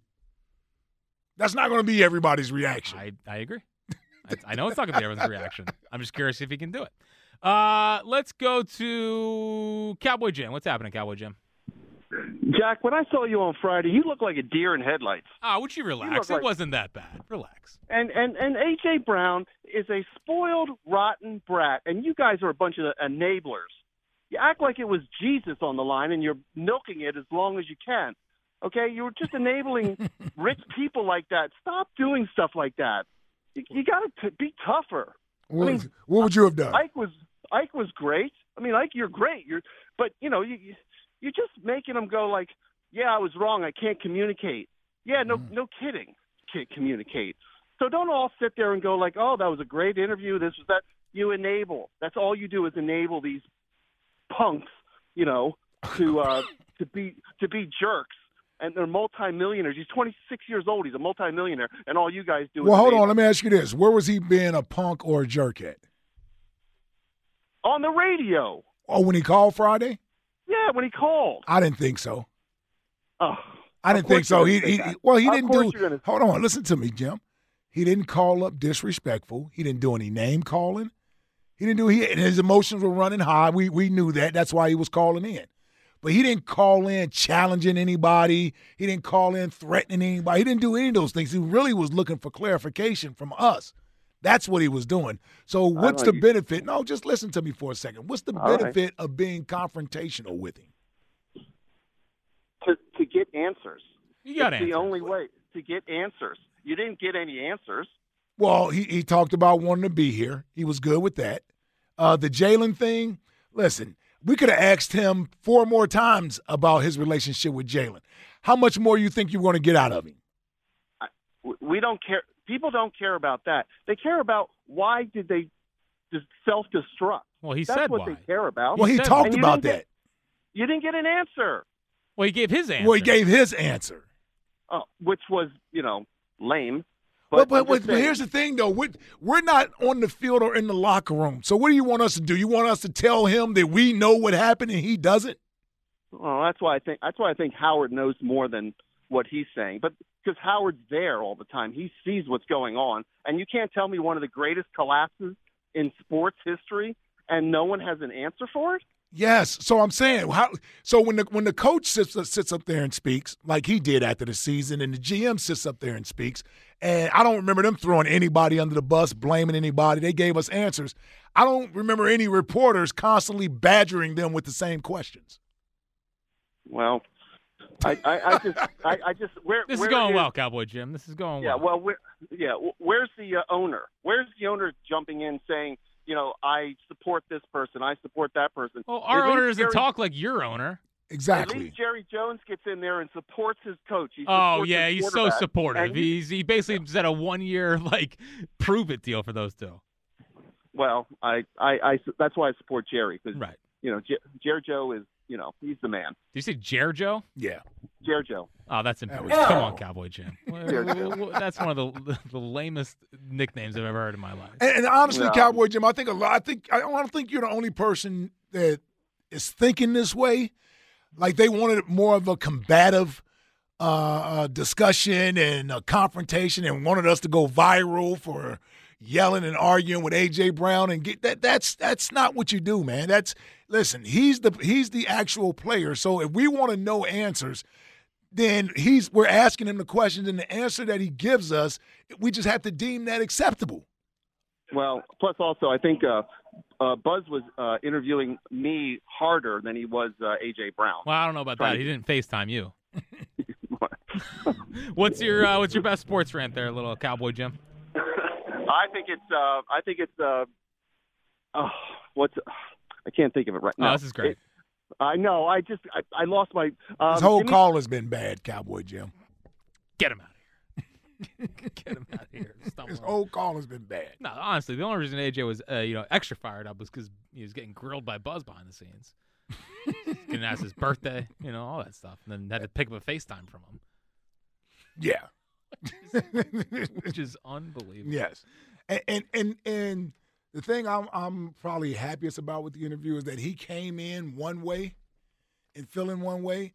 And I don't know by the time the interview was over with if his emotions were still as high as they were when he called up. So that leads me to believe he got a little bit of understanding himself. He got he was able to get some things off his chest. You know, he wanted to confront us. We, you know, he confronts the bully. I don't necessarily view myself as a bully, but I know he's speaking in in general terms about the media being bullies and going after people, what have you. You know, I, I think he has a a bad uh, perception of what he thinks the media should be like. This was the first time he's had to deal with any adversity in the city. He's done nothing but get praised since he's been here. He's been celebrated. Well, you didn't lose just one game and and and people started questioning you. You didn't lose just two games, and I don't mean him personally. I mean the team, and and people started questioning. him. They lost six out of seven games with a monumental collapse coming down the stretch. You're going to get people that want to know what happened, and that's the thing that I don't think he understood. Now he said, "Well, we gave you all the answers." Okay, you gave us the answer you wanted us to know, and, and we will take that at face value. We'll take that at face value. But there's also been reports of other things mm-hmm. that were going on. Right. I mean, this is the first time he had to really deal with kind of Philadelphia. Yeah. Like This is the other side This of is the other side. Yeah, this is the other side we of it. prop up, and, and no one's better at propping up. Yep. Um, but man, when when listen, they lost, they lost six or seven, man. Like I don't know what you want us to do. Can't get around that. Like, like it, it was, they were ten and one, and they lost the first round. Like people aren't going to be happy. And unfortunately for AJ, the one thing I do feel well, I a couple of things I, I I feel bad about, but one of the things that's not his fault is what happened with To. And I think that Yeah, I, I agree. You almost get a guilty by just being a wide receiver, and people jump to conclusions. I, I get that, but and he hasn't been here long enough. But you have to also understand how disappointing that was for the fan base. Yeah. And so part of what you're hearing is fear. Exactly. And part of what you're hearing is fear that people are afraid that this is what's happening. They're not saying this is actually what's happening. They are afraid that this is what's going on. So until you sort of clear it up, then people can move on. Like he did that. I think people will move on from it. Yep. 215 590 9494. It's the afternoon show. We roll on into the 5 o'clock hour. Uh, the top 5 5 with Francisco. Yeah. Well, I mean, again, that that that hypothetical question, man. That that's still one of the most amazing things I've ever seen in my life in doing this business. That, that this has turned into all of that. Yep. Well, It's unbelievable. learning, learn, learning experience. You, you win or you learn, as my quarterback would say. Top five fives coming up next on the afternoon show on Sports Radio 94 WIP. Valentine's Day and February is when we celebrate our loved ones. Well, this year, the only gift I want is for my loved ones to get screened for cancer. That- That's my family at home and at WIP, which also includes you, our listeners. Now, I've partnered with the American Cancer Society to remind everyone to get screened. Too many people put off their screenings since COVID, and the best defense against cancer is to get screened and catch cancer early. Talk to your doctor about what screenings are right for you. Visit cancer.org slash get screened. It's your boy Ike. You know I love you. Get screened. Well, it's a disaster here at 2400 Market. Smells like French fries. We can't locate the fries. It's a, it's it's a disaster. I think it was Um, a personal uh, order. Well, listen, you can't do that. Again, the, the, there's a lot of flaws in this building, mostly the toilets. Um, but the, the big one is that the the microwaves are right next to the on-air studio, so you smell everything. You know, now usually it's popcorn. Well, we have popcorn lady. We haven't seen her in a little bit. She was back last week. Yeah. it was like every day at one point. One time I, I, I heated up salmon. Yeah, heated up salmon and, And everybody stunk every, yeah, everybody up. snapped. But I think like you can't heat up fries that close to the on-air studio because you get hungry. And I, I It guess is I'm- I guess now. I'm speaking for you. I get hungry and I start thinking. I thought there's a food drop. A, a food drop of French fries. Yeah. it was a little late, you know. So It is a little late in the day for a food drop. Yeah, but either way, don't get my hopes up. You know, yeah, it's the key to life. Never have hope. 215-592-9494 is how you get in. We'll get back to uh, all your phone calls here, but it's time for a top five five with Francisco Rojas. All right, so I'm glad you guys brought up the uh, Kyle Filipowski thing Yep. earlier. Yep. Because I'm for court storming still. Even after it, there's been a lot of talk about, well, should it be banned, should it not? I'm still for it. Okay. But, you know, it made me think of what about some annoying things that happen at sporting events? I like I like uh, court storming, but what about top five things that uh, you know that people do that are annoying at sporting events? Okay. So number five, people that don't know what they're talking about at the game, that are in the in the uh, in the back row, in the row behind you, and they uh, they c- continuously throughout the game, uh, you know, just talk like they know what they're talking about when they don't. Well, how do you They're- know that? How do you know they don't know what they're talking about? Ah, because you just you just know. Yeah, So you, you're, you're you're grading their take. Yeah, Yeah, I'm just grading it throughout the game. Yeah, yeah. Like So- you don't know what you're talking about. Yeah, Uh, it's like that know-it-all. You know what I mean? Yeah, the know-it-all thing. Yeah. Now, and they're usually asking a lot of questions, which is also annoying. Um, you experience this more at, uh, well, I guess football games. I haven't been to like an Eagles game, like game game in a while, like in the stands. Um, but I feel like in the in with baseball games, I feel like it happens a lot, and that always I I get Yeah. very, very offended. Yeah, you know, it's been a while since I've been in the stands at a game. Well, Phillies games, you you- you've been in these some of these postseason games. Well, not in the stands. That's not true though. But you you know what? You're right. You're right. Even standing where we're at watching the games, that's enough. That's a lot of dialogue there. Yeah, the nice part about the postseason games is that people there are, are really focused on what's going on in Yeah. the game. So it's not like the, the middle of August. Mhm. Eh, who really cares? Yeah, nobody's really having casual conversations in the postseason. No, m- most people are We're clenched. locked in. Yeah, yeah, yeah. Clenched. They're, they're, they're, they're, Unclench your butt cheeks. Yeah, yeah, exactly right. All right, that's number five. All right. Yep. Uh, number four, uh, marriage proposals. Oh, they're- yeah, they're um, all- they're That's played definitely out. lame, They're yeah. corny. You know what I mean? It's like, all right, dude, cool. Like, I'm done. We need uh, for all the women out there, we need to stand up to this. Start saying no. Just Oh yeah, that, that'll stop That it. will be, that'll make it fun. We need Yeah. to we need to make a whole movement. Start saying no to the guy that proposes at the sporting event. Just say no, and, and we'll put a we'll put an end to the, the stadium proposals. Yeah, and, and honestly, the women probably do not want it. Obviously, they, they, they appreciate it. And most of them do say yes. I don't think I've seen one that says no. But, Could you imagine one like shoulder shrug? well, I think most of them would just, because it's a public forum, you say yes because you don't want to embarrass him. But then you say no when you get back. Right. Like, like now, you know you're not ready for marriage yet. I know. You, you do realize I just caught you cheating two weeks ago. Yeah, You know what I mean? Like some of these dudes proposing just because they trying to get back in the good grace Right. of their fiance. Yeah. The stadium proposals are, are very, very interesting. I'm with you on that. Yeah, they've gotten they've gotten. I'm out on I'm out on on a stadium. That's why I didn't want Travis to do it. Right. Right. Yeah. Now, I came around to your way of thinking by the end. About like, the, the Travis and it'd Taylor. be a little lame. Yeah. It'd be a little lame. Yeah, you don't do that with Taylor Swift. Travis was uh You better, you better take her on a uh, And I- vacation somewhere, or island or something. And, or France or yeah, something. come back to the room and you got the, all the flowers on the floor and the bed and the heart shape and all of that. Right. Do it big. You gotta, you gotta do it Yeah, big. then do it big. And then do it big. He was uh he was he was following her around now. He was at her concert over the weekend. I saw that. So this is the Gonna be a lot of that this all season. this is gonna be the next step of the Travis. I really do hope they make it back for one more year. One more year. At least, at least one more. One more year of Jason and one more year of, of Taylor Swift and Travis Kelce. Yep. What's next? Uh, number three. Uh, so two ways to go here. I hate the people that fight over T-shirts when they're getting shot in the crowd. Oh, like yeah. they're- like it's just a T-shirt. Yeah. It's like ten bucks, dude. Like go go to uh, Modell's doesn't No, around they're anymore. not. Not not in the stadium. Well, they're not. well, you know 10 what I mean. You- you know what I mean. Like well, those ones are the big of a equivalent of ten dollars. the, it's the wrong kind of cotton. You know, it's not like a, a nice shirt. It's always like the, the cheapest is. one possible. Yeah. And the other way is uh, uh, baseball games when uh, there's a foul ball. Like like 15 people fight over a foul ball, man. Well, it's just at least that's kind of special. you know? It is, but like it's not like oh get out of my way, that's my ball. Like we don't need to be injuring each other for it. Right. Like let's let's not do that. Well, and then there's foul ball guy or whatever, uh, Zack Hample, who's Yeah, he shows up to the right the spot. worst. Dude, he is the worst. Why? Oh, he's just so no, he's annoying. he's a cornball. absolute cornball.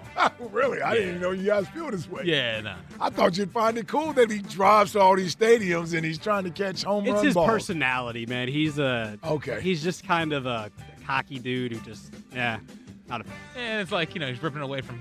Ki- Like, dude, you have a million foul balls. Like, I know. I've, I've seen it. like, yeah. congr- congratulations. Have you ever caught a foul ball or a baseball at a, at a game? A minor league game, not a not a major Yeah, I league know. game. It's Minor league game probably- takes a little of the buzz out of it. Yeah, that's probably why I feel this way too. How about you?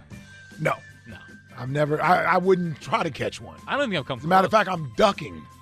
I'm running out of the way. If it's if it's if it's a home Bring run. glove. No, if it's a home, you know I'm Could not. you bringing imagine Ike Yeah, you know I'm not bringing a glove? glove to the game. Although I still have my glove from fantasy camp. Yeah. Um, when I bought one. Um, if it's a home run ball, I'm getting out of the way, right? Because I got a longer time to see it coming. Mm-hmm. I don't like sitting close because well now we got the nets, so nets I'm, I'm okay with it now. Yeah. But the one uh, World Series game, Game Four, when Ryan had the two home runs, Uh-huh. and I was sitting with Cindy, Cindy Lou, I was sitting with her. I had the Razr phone back then. We were sitting in those seats, and there was no net. Yeah. That like- was dangerous. Yeah. yeah, that was. We were in the one good seats too down first base line. It was I- one hundred. I mean, there was there was like a legitimate. People were mad they put nets up all, all around. It's like, I was happy. It's like, what are you talking Yeah. about? There's kidding me. There's absolutely there's only downside. Like it's it, like it's it's so obviously just do it. It's not i- impeding the way that you can watch a baseball game. no, something happened, right? Didn't um, Yeah, a kid got hit with a bat. yeah, something, and that's what made him go to the nets. Yeah, yeah. and it did not impede the way you could watch a baseball game. No. it's been perfectly fine. What's next? Uh, people that call out balls and strikes from the stands Ah. when they're like four, you know, four levels up, maybe the 700 level at the vet. Oh, that's you know what. I mean? Oh. Oh, that's a, ball. what are you talking about? That's a strike. Come on. Oh, come on, Fran. No. That's that's good old classic fun. I'm sure it is. Come on, no, it's Will. annoying. I was at the I was at the Mar- I was at the Marlins uh, wild card game, game one. Guy next to me kept oh yeah, it's a, it's a-" like dude, it, come on. How Like, how what are how, doing? anno- how annoyed do you get at me when, when we're in the, when we're watching the games in the playoffs and I'm I'm yelling stuff. I'm yelling strikes. That's a ball. Or how about the foul ball that gets hit that I think is a home run?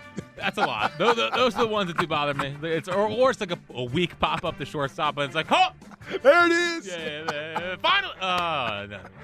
Uh, I have not gotten annoyed at you. Because you're so you're so intense at the games Oh yeah, no, during the playoffs. You can't talk to Jack during the games, man. no. I- again, I, I know there's like forty-five thousand people there. I'm alone. He is. He really is. I'm, I'm by myself. really is. I heard you were crying after one of the uh, Astros World Series games. Yeah, well, Like game, like- crying's crying's a reason. Like at home. It was it was very somber and didn't want to talk to anyone. Yes. It was the, the, no hitter or game five. Uh, it was game five. Game five. Because I still had that hope. was a tough one. Yeah, I still had hope after the no hitter. Yeah. You know, game five, I was like, series is over. I don't Yeah. care. They're going back to Houston. That was a tough one. This series is over. that was Thursday night too. Was it? Yeah, that was the that was the game I Oh, couldn't yeah. stay for. It was yeah. the Texans game. Yep, Yeah. Texans game. Uh, yeah. I remember that. Schwarber lit up. That no hitter was bad enough. That was Mark's fault. that was Mark's fault.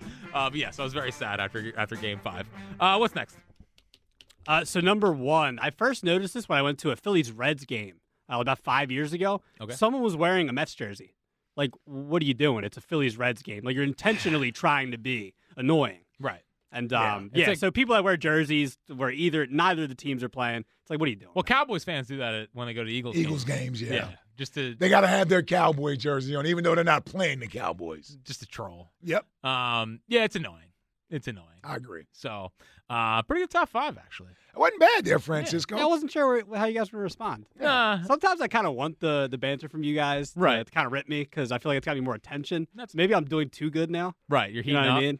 You're you're figuring out the top five. Yeah, yeah. This- maybe this isn't a good thing. It was too good of a top five. There's gonna be no generation of buzz off of the top five. Right. And we don't need buzz to save it tomorrow. And then TK was saying that me and Buzz have a budding rivalry, which Oh. isn't true. Like, well, you should. Yeah. Well, Yeah. You, You think I should lead into it? Are you, are you ducking buzz? Yeah, I was I'm never say, yeah, ducking Buzz. I love Buzz. See it, now, yeah. see now you're trying to create it. Because you can. I mean, you, you, have you seen Buzz? I mean, Like, have I- what do you mean I haven't Yeah, I mean, like he doesn't exactly inspire like a competitor. So, do you want me to? Do you want me to talk trash to him? Sure. No, I'm Okay. just kidding. No, we, we, we are ELE here at the afternoon show. Everyone love everyone. 215 592 Never heard that before. 94. Neither did I. ELE. Everyone love everyone. That's a uh, semi pro reference. And it especially is uh, to the people on Twitter reacting to the AJ Brown interview. ELE. ELE. Yes, I know. I know the Kellen Moore question was not great. It's all good. It's all good, man. It's all good. It's all One day we'll be able to laugh. And, and, and Jack, and we, we can. I'm, listen, I found it funny. I just didn't want to laugh in the middle of the damn interview because it was a serious time. I, by the way, Jack, I didn't think you sounded as scared as everyone's making it out. I know they trying to make my like, man "Oh, sound like he's it-" petrified or Well, that's because I, I I got I got in front of it. yeah, you know? you leaned and you leaned all the way into this. Yeah, which is fine. You said you were bricks. I was, I was bleeping bricks. Yes. It's tough spot. It's one of the biggest interviews of the year, and didn't know it was happening. So there you go. No, thanks, buddy. I appreciate the support. You're back in my good graces for the top five and five. Guida Door and Window uh, sponsors this segment. Take advantage of Guida Door and Windows big winter sale through February. Receive 40% off all windows and doors. Call 1 877 GO GUIDA or visit goguida.com. Let's see how this one goes. Herb's in the Northeast. What's happening, Herb? Yeah, what's up, Jack? I'm uh, I'm watching uh, Lo- Logan O'Hoppy from uh, the Angels. Oh, right now. nice. The Phillies lost seven to six. They were winning, but I think they lost in the ninth or something. Yeah, Whit Merrifield hit a home run, so that was good. Yeah, Yeah, the new guy hit a home run. Yeah, I just saw that up. How was your weekend, Herb? Well, how the past week I've been having a lot of pain in my left leg, upper above the knee. I don't know if it's the hamstring or oh, something in the a- leg. I've it's a been having a lot of problem walking and You got a limp? getting in the car and all that bullshit. It's just uh Awesome. I went into the uh, whirlpool last three days, and I'm going back in there tomorrow. So uh, before I go to work, I heard you were down at the Sixers game last week, like Reese. I was. Yeah, a lot of people saw you. They were telling me. Oh. Well, actually, I, I yeah, I know. I wound up asking somebody about you. Like, do, do they know you? They know me. Uh, they did. They did know you. Yeah. I think when people I feel like when people meet you, Herb, they don't really forget you. You know, that's why I think you're so memorable. Yeah, brother, I hear you. All right. So Well, what else, what else you got for us some today, Herb? When's this Howie Roseman supposed to talk? He said this week, right? Tomorrow. Tomorrow. Tomorrow, 1.30, and and Sirianni's one forty-five. One thirty. So I'll be down at the Wells Fargo. You you gonna have it on radio? Oh, we wouldn't miss it for the world, Herb. We got you, buddy. Yeah. Did you did you uh, listen to the AJ Brown interview, Herb? Yeah, I saw. I heard all that. I, I yeah, I, I, I believe him. I mean, on most of the stuff. I mean, uh, you know, uh, we all know he likes to have the ball. You know, like they after he, was after the team was ten and one, it just seemed like they weren't getting him the ball as much. And uh, you know, he's frustrated. You know, you're gonna be like that. You know, it's guys like that they they get frustrated at times. You know, you can't you, you, it's hard to stay all you know Right. one on one kill. One, you know, it's hard to you know. Yeah, you know, we'll see what happens. You don't never know. Yeah, yeah, yeah. Did You you, now with, with your leg injury? Were you able to knock out any any of the book this weekend? Mm, You know what? I I worked, man. Yesterday, I did some walking around. I went up to KOP. I went today. I was uh, waiting on somebody, and it never happened. So I'm just taking it easy. But I, I'll, I'll do some. I'm going to do uh, the book on Wednesday All because. right. What what, what chapter are you looking to Uh, knock out on Wednesday? Uh, well, a lot of it's going to be now, like some of it with the uh, leaving leaving school and uh, leaving CCP, and then going to opening up the business and going to a lot of Phillies games and uh, during uh, 70, 74, uh, 75, 76, 77, 78 going to a lot of games after work whenever I get down there and So that and that's a big got part of your book is going to. Phillies games in the seventies. Mike Schmidt and uh, Larry Bowa, they seen me down there because I had Right. a fr- I told you I had a free seat in the picnic area. You had a free So, seat. You know, I had the hookup. Ah. My friend Jackie Donnelly, that was the ball man in left field, was a friend of mine, and he hooked me up. All right. Besides Bobby Plumley, that's that's something. Your boy else. Bobby Plumley. Yeah, yeah, yeah. That's something else. Right. Yeah.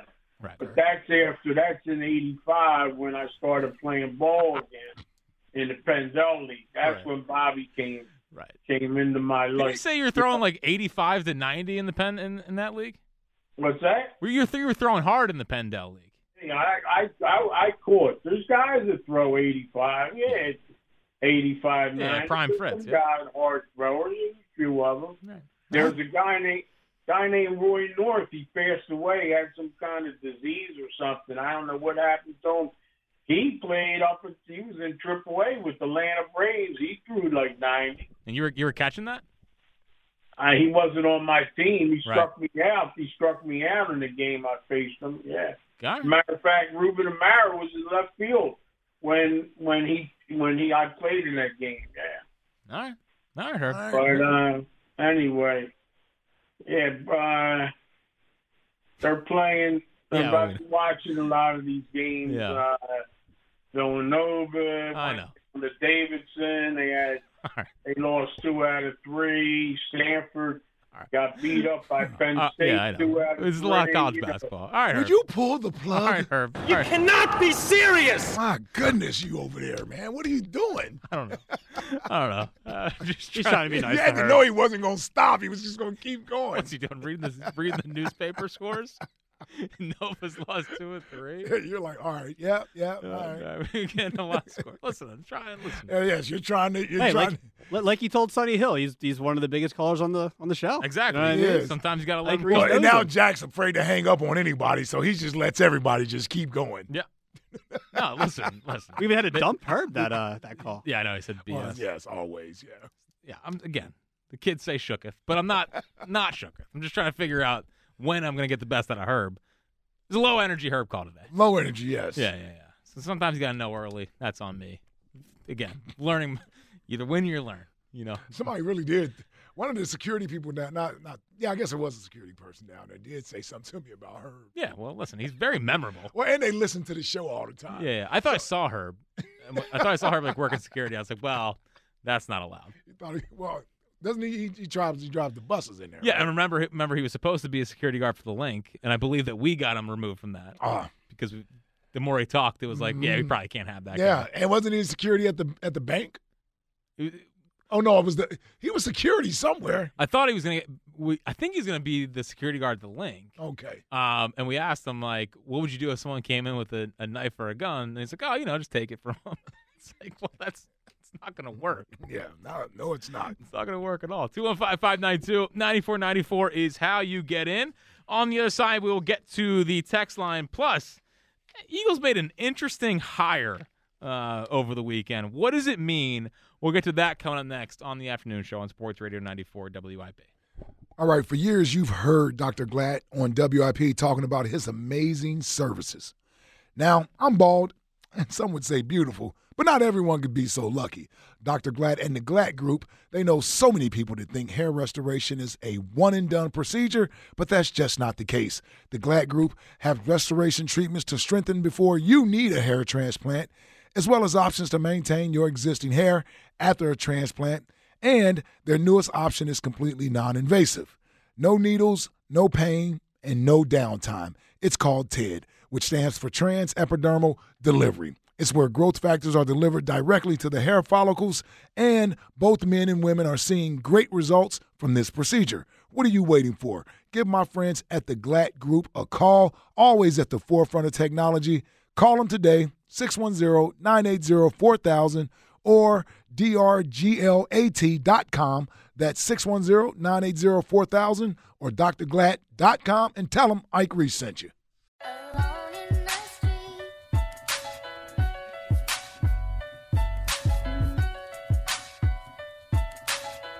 Welcome back. It's the afternoon show, Sports Radio 94 WIP. We'll get back to the phones here in one second. What is that? Hey, what is this? Uh, Styles P. Okay. The LOX. Of course, you don't know who the LOX You don't like that beat? I, I, I haven't heard it, so I was Oh, like, okay. yeah, that's, that's like, who is that? It's good. I, I, I think it's an Alchemist beat. Old song or something new? Like 2005. Okay. Around there. Okay. Jack, Jack just wants to rip me. Go ahead. No, so Master P was his name? Styles, P. Styles P. My Styles P. My bad. The- I got my P's mixed up. we'll go back to the phones here in one second. But that was interesting. So, you know, the Eagles announced their coaching updates or whatever. They announced their whole staff here. Um, and this guy named Tyler Yelk is head coach quality control. Now, what is that? Is that because my first read on that is is he here to, to to keep the coach in check, Right. So we don't need to worry about losing Big Dom and the team falling apart again, Right. Or is he like helping with game day decisions? Is he game management stuff? I mean, a head specifically head coach quality control as position is interesting. Yeah, I don't, I don't think I've seen this before. Um, I've seen quality control, obviously. I don't think I've seen a head coach quality control. I wonder if that's some type of typo, like, and they don't realize it. I don't know. I mean, maybe they'll, maybe they'll ask Nick about it tomorrow. Well, because here's the thing: you normally it's a there's only one head coach. Exactly. So either you could be an assistant head coach, senior advisor to the head coach. Like they can, they made up these titles where they can give you different titles. I, I've never seen a head coach quality control. Right. So I don't know what that really entails as far as job description. Makes me think he's a quality control guy, meaning he runs the scout team. And that's usually where young coaches start. Yeah. Yeah. But I mean, off of that last year with whatever. No, I'm with you. I saw it. I saw the same thing you saw. like whatever happened off of, with, with Big Dom going out and like Right. controlling his emotions on the sideline. Like I, I just wonder what this guy's job is. Like what? Right. I hope and I hope they ask him about it tomorrow. It's, it's a short window. It's only 15 minutes for Nick. But what does a head coach quality control consist of? Yeah, I have no idea. Yeah, it's a new one. It's, it's certainly a new one. I do wonder maybe if, if it's game day stuff too. Like this is a good good opportunity to go for it. You know, like situational stuff because last year they weren't Mhm. great at that. They got an outside and inside linebackers coach, I believe. really? Right? And then you got a D line. Uh, yeah. So so Clint Hurtt is senior defensive assistant and defensive line. Um, it looks like Bobby King is the only inside linebackers coach. Okay. I guess I would suggest that they have an outside linebackers coach. Yeah. Uh, yeah. I don't know, but Tyler Scudder is defensive quality control. They did not. Uh, they did not uh, sneak through any former head coaches that you know would create a buzz like last year with Patricia. um, but still, I'm I'm curious to see how they answer the uh, the uh, the question tomorrow if they do get asked about what the head coach quality control is. We'll go back to the phones here in one. Uh, we'll go back to the phones and then some thoughts on the uh, the Cam Newton situation from over the weekend. Let's go to B and KOP. What's happening, Brandon? What's going on, guys? How you doing? B, KOP. What's up, brother? Yes, sir. Yes, sir. Um, listen, so I, I, f- first of all, Ike, I wanted to give you props, man. Super professional. It was a pleasure to listen to it um, last Friday. I didn't get to listen to it live. Uh, but you handled yourself very, very well, and I appreciate that. Did you put on your Um, Tampa Bay Bucs jersey for the interview, or did you you know, you guys sit me on hold. You guys sit me on hold for three and a half hours. Listen, you know that you know that any clout is good clout. I actually started a T-shirt company, and I've been selling them off the racks ever since that happened. So I really appreciate you guys. Man, no Uh, problem. you know, I yeah, I bleed red and green, right? It makes sense. Listen, yeah, and listen. I, by, by the way, I got a great. I don't know if anything's gonna top the Jason Kelce uh, speech, but I got a great one here at the end. Okay. Um, but down to business. Listen, when I was, and I'll tell a quick story. I'm gonna, I'm, I'm, I'm gonna cook real quick, as, uh, as, as you guys would say. When I was, uh, I was working in a call center, and they moved me up to management position, right?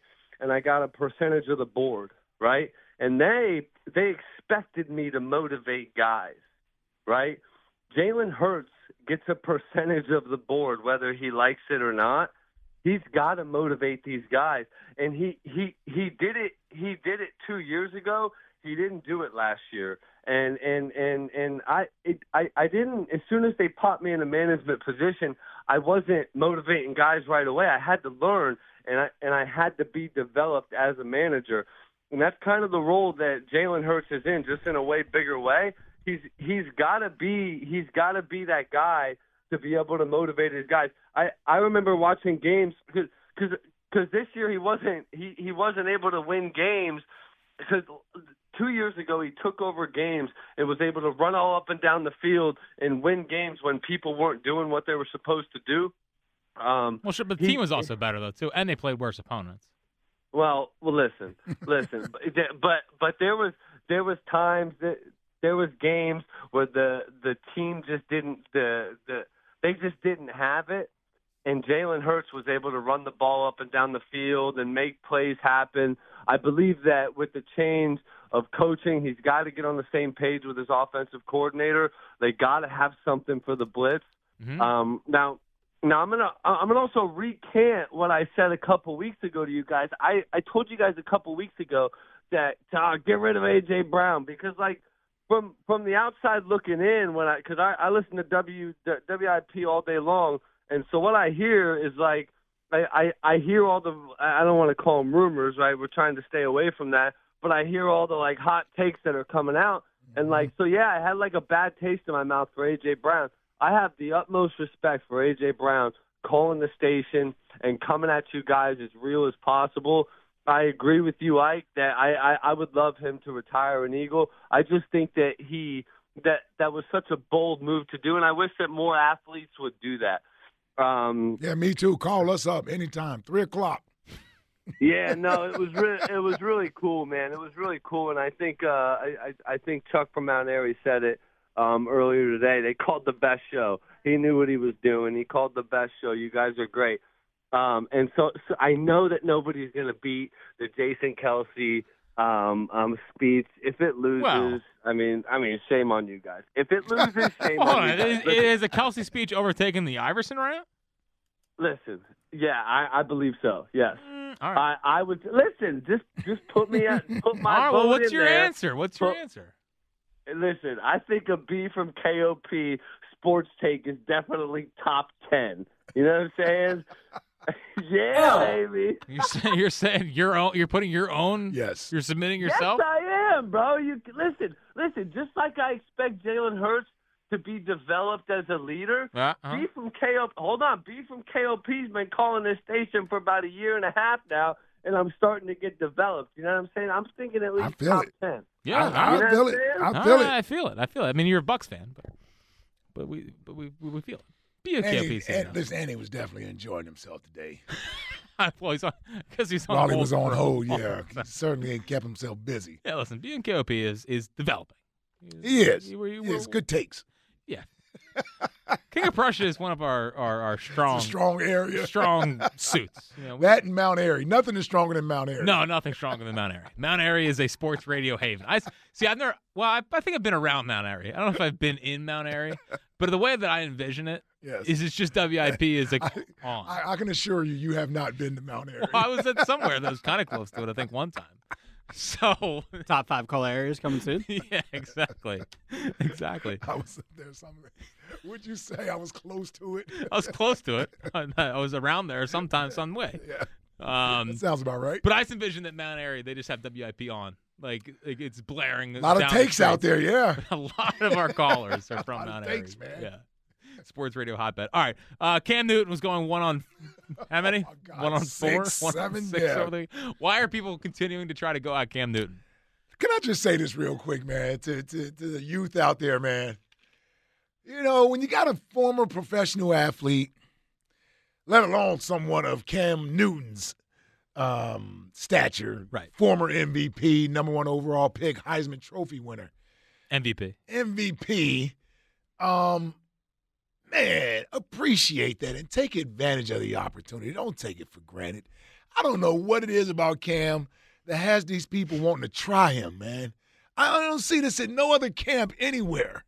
I don't know. Only at Cam's camps.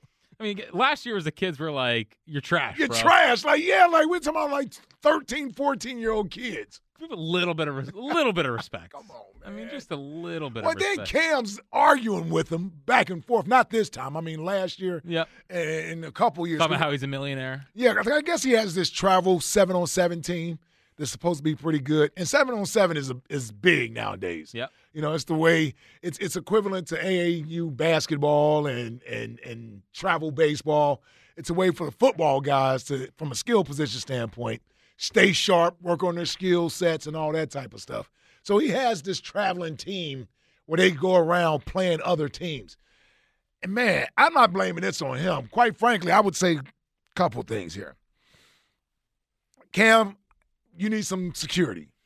And I know I saw security there, but I mean you need like personal security where someone's walking around with you, especially if this is happening.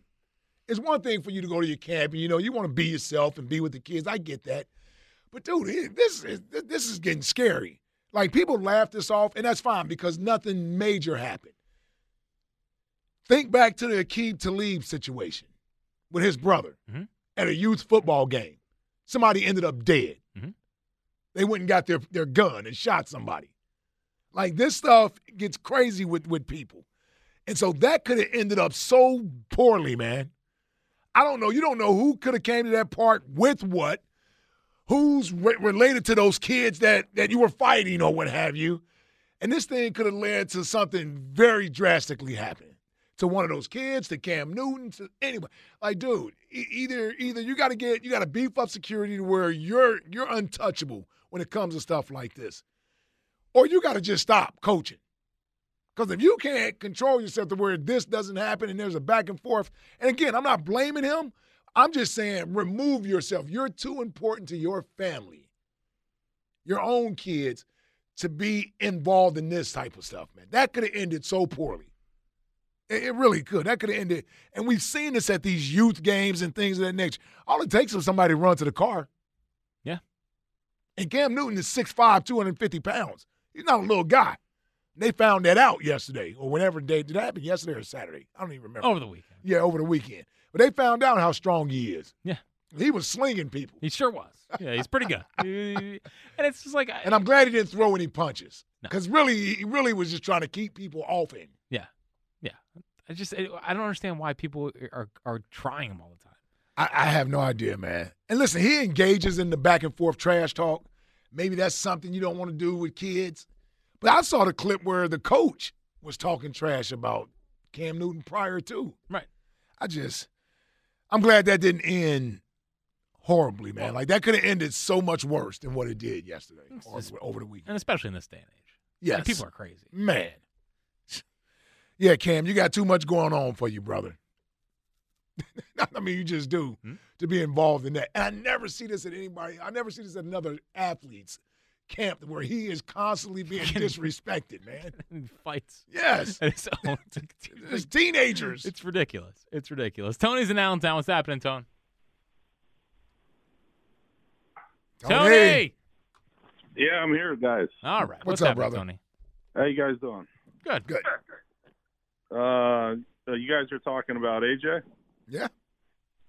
Uh, yeah, I think I think he did a good thing. Uh, I support him. Okay, Mhm. that's good. What else? Uh, what else you got? I went to a Flyers game.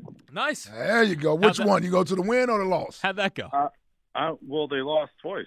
Ah, yeah. I saw they got they, they lost a, a big one out in Pittsburgh yesterday. Cal Petersen, fraud. Six to seven. That was a shootout. Yeah, it's a lot of goals. Too many goals. Need need better defense out of I the like I like a lot of goals. Nah, First- you can't first- have that. Not that First many. game I watched Not all that many, Ike. They got to figure out the defense and the goalie if they're going to go on any kind of run. That's I'm just kidding. So that's funny that you mentioned that because I, my wife and I went down there on a kind of like a belated um, Valentine's Day Yep. trip, Okay. and uh, we stayed the night. And at the end of the game, it was a great game, by the way. Great fight of the year.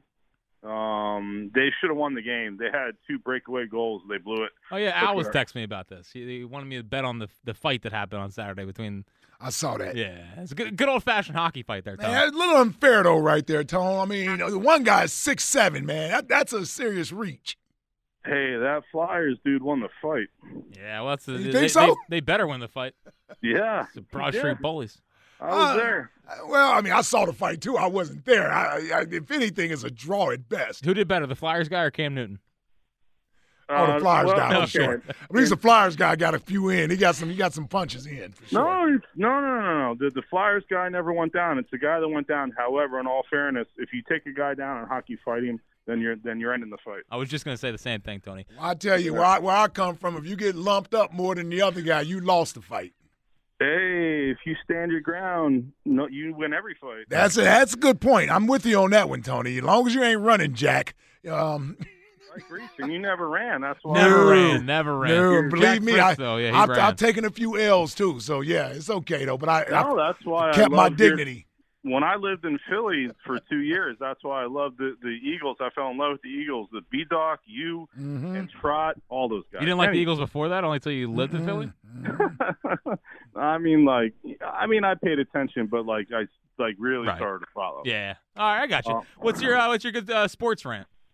Uh, you got to go with Mike Singletary. Oh, I love the Oh, Mike that's a good one. one. Can't Yes. coach him, won't do it, can't do it, and then sent Davis to the locker room.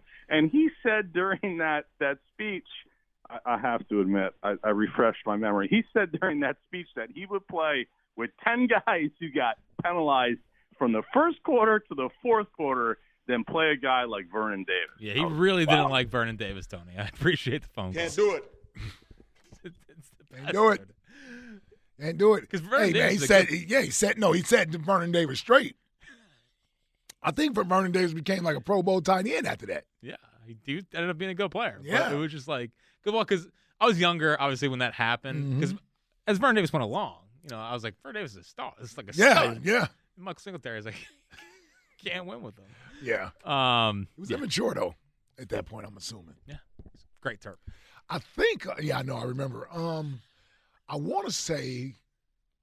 I think B West was on that team.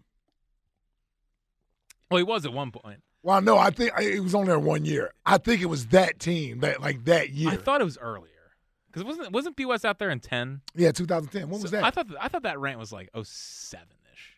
yeah. Was, was was Singletary before or after Mike Nolan? I was in middle school, so that was like 07, 08. Oh, okay. Yeah. Yeah, I could be wrong. Yeah, Yeah. I think it was a little bit later, but regardless, You know what? But B West was out there. He played for Mike Singletary.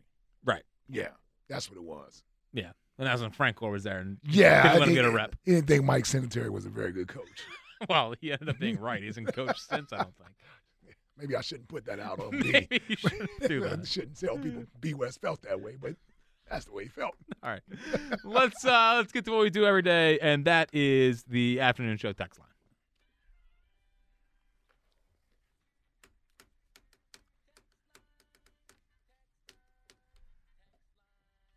Andy in Deptford reminds me of Cheddar Bob from Eight Mile. Brendan in Strawberry Mansion. I Could see it. I Could see it. Cheddar Bob. That's pretty good. I haven't seen Eight Mile in a while. No. No? In a while. in Yeah, a it's been a while. while since I've seen Eight Mile, but I've I've seen it several times. I mean, it's just like one of the most memorable scenes of all time at, at the end.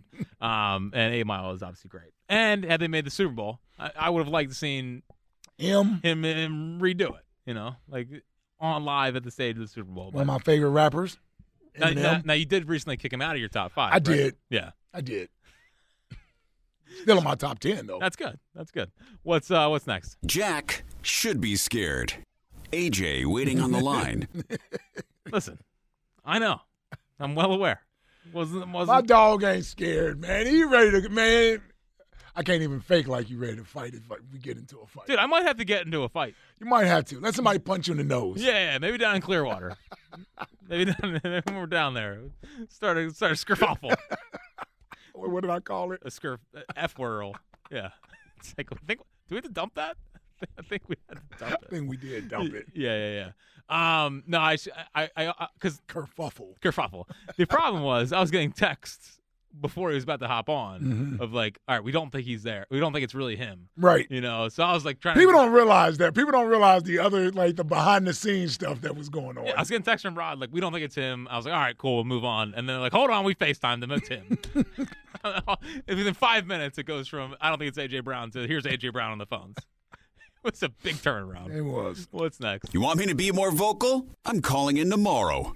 Jalen in Philly. Now, if we get Jalen to call in, I mean that's that's how you know because he he doesn't eat the rat poison. He does not eat the rat poison. Right. Um, Yeah, something tells me Jalen ain't nowhere around social media right now. Do you think he? Do you think he's in Texas or do you think he's here?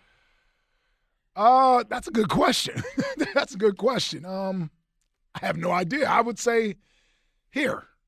Yeah, I think so. I know. We could probably get better work outside in, in Texas, obviously. Than here. Yeah, the, the weather is much better, Yeah. obviously. Um, yeah, I it wouldn't surprise me if he's back home. Yeah. yeah. I don't know. Houston, right? Houston. He's from Houston, yeah. Uh, what's next? Jolly owes me a million bucks. I'll be waiting. Dominic in Denver. So do you have the audio of this? I do. You want me to get it? So what what is like the backstory here beh- behind Jolly owing, owing a guy a million dollars? Uh, so Dominic in Denver called in a couple of weeks ago. Okay. I was actually I was working that night. Nice. And um, he tried to correct, or he told Jolly that uh, Gary Kubiak was the the coach for the Broncos uh, in the Super Bowl in 2014. Okay. And Jolly was like, "No, it wasn't. It was John Fox." And they went back and forth. And then Gary Kubiak, or uh, and then Dominic said, "Like, all right, I'm gonna, you know, I'll fact check you and I'll call you back."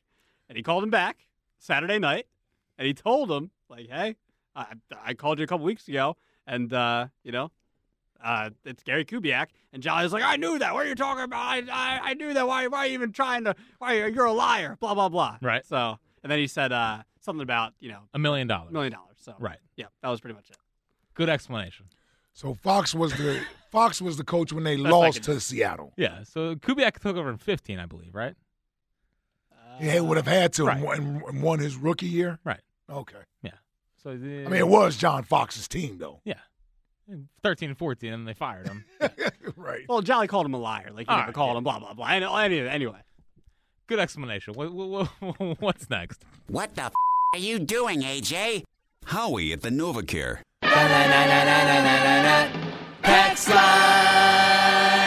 It was probably some tense times down at the Novacare. You think? I, well, I bet they were like, please don't say something wrong. Like Well, they they didn't know he was coming on. they did not know he was coming. On. So, because we didn't know if he was coming on or not. So So we didn't know if it was a real Twitter account or not. Right. Too. I, I would imagine. I mean, he was on. Shout out to AJ. He said he was only giving us ten minutes, but he gave us twenty. 20, yeah. Gave us twenty minutes. Um, I, I would think that they were they walked away from that. Well, I think they walked. Please, away, I think they walked away from it. So you mean during it? I bet when they were listening, it was a little different. Yeah, yeah, yeah. Because you don't know how the hell this is going to turn out. And he's an, he's obviously an emotional guy. Yeah. Um. So yeah, I, I'm sure that they're while it was going on, they were definitely nervous. Yeah, I, I gotta see what you're saying now. But, Yeah, but after, I think it's fine. yeah. Yeah. It wasn't. Again, it was not confrontational. I mean, he obviously was emotional. That's fine. But And, it, and it he ended up being fine. Well, and here's the main thing as far as the Eagles are concerned. He didn't throw any of his teammates under a bus. He didn't blame anybody else. He, as a matter of fact, he really said he was defending his teammates. Right. And and speaking of, because that's the one thing I was going to say. Other than the hypothetical question, Right. like nobody has really blamed AJ for anything. What the the, the discussion was, do, does him and Jalen get along? Right. And Like, and nobody said like you can't look at AJ's numbers and be like, well, AJ's the reason why they were losing games. no, No. I like maybe the only caller was even OG, but OG was Yeah, and you- and and, and, and that's the other thing. We got to stop taking what a caller says and blaming it on us. Yeah. Right? And then say OG Wade's reporting. Yeah. Yeah. Yeah. um, yeah, like I don't know. I mean, I'm sure when you hear all this stuff, you just lump it all together. I think that's what it was. But I, but I'm only think, but fans started running with like, yeah, you're blaming AJ for. Like, no, but I don't think anybody blamed AJ for losing games. Well, and also, also They wondered whether he was happy being here or not. Well, and frankly, like I don't know how if you really pay attention to the team and and like consume all the content, and, and you didn't have like at least a little bit of worry that maybe something go, is going on with the quarterback and the wide receiver.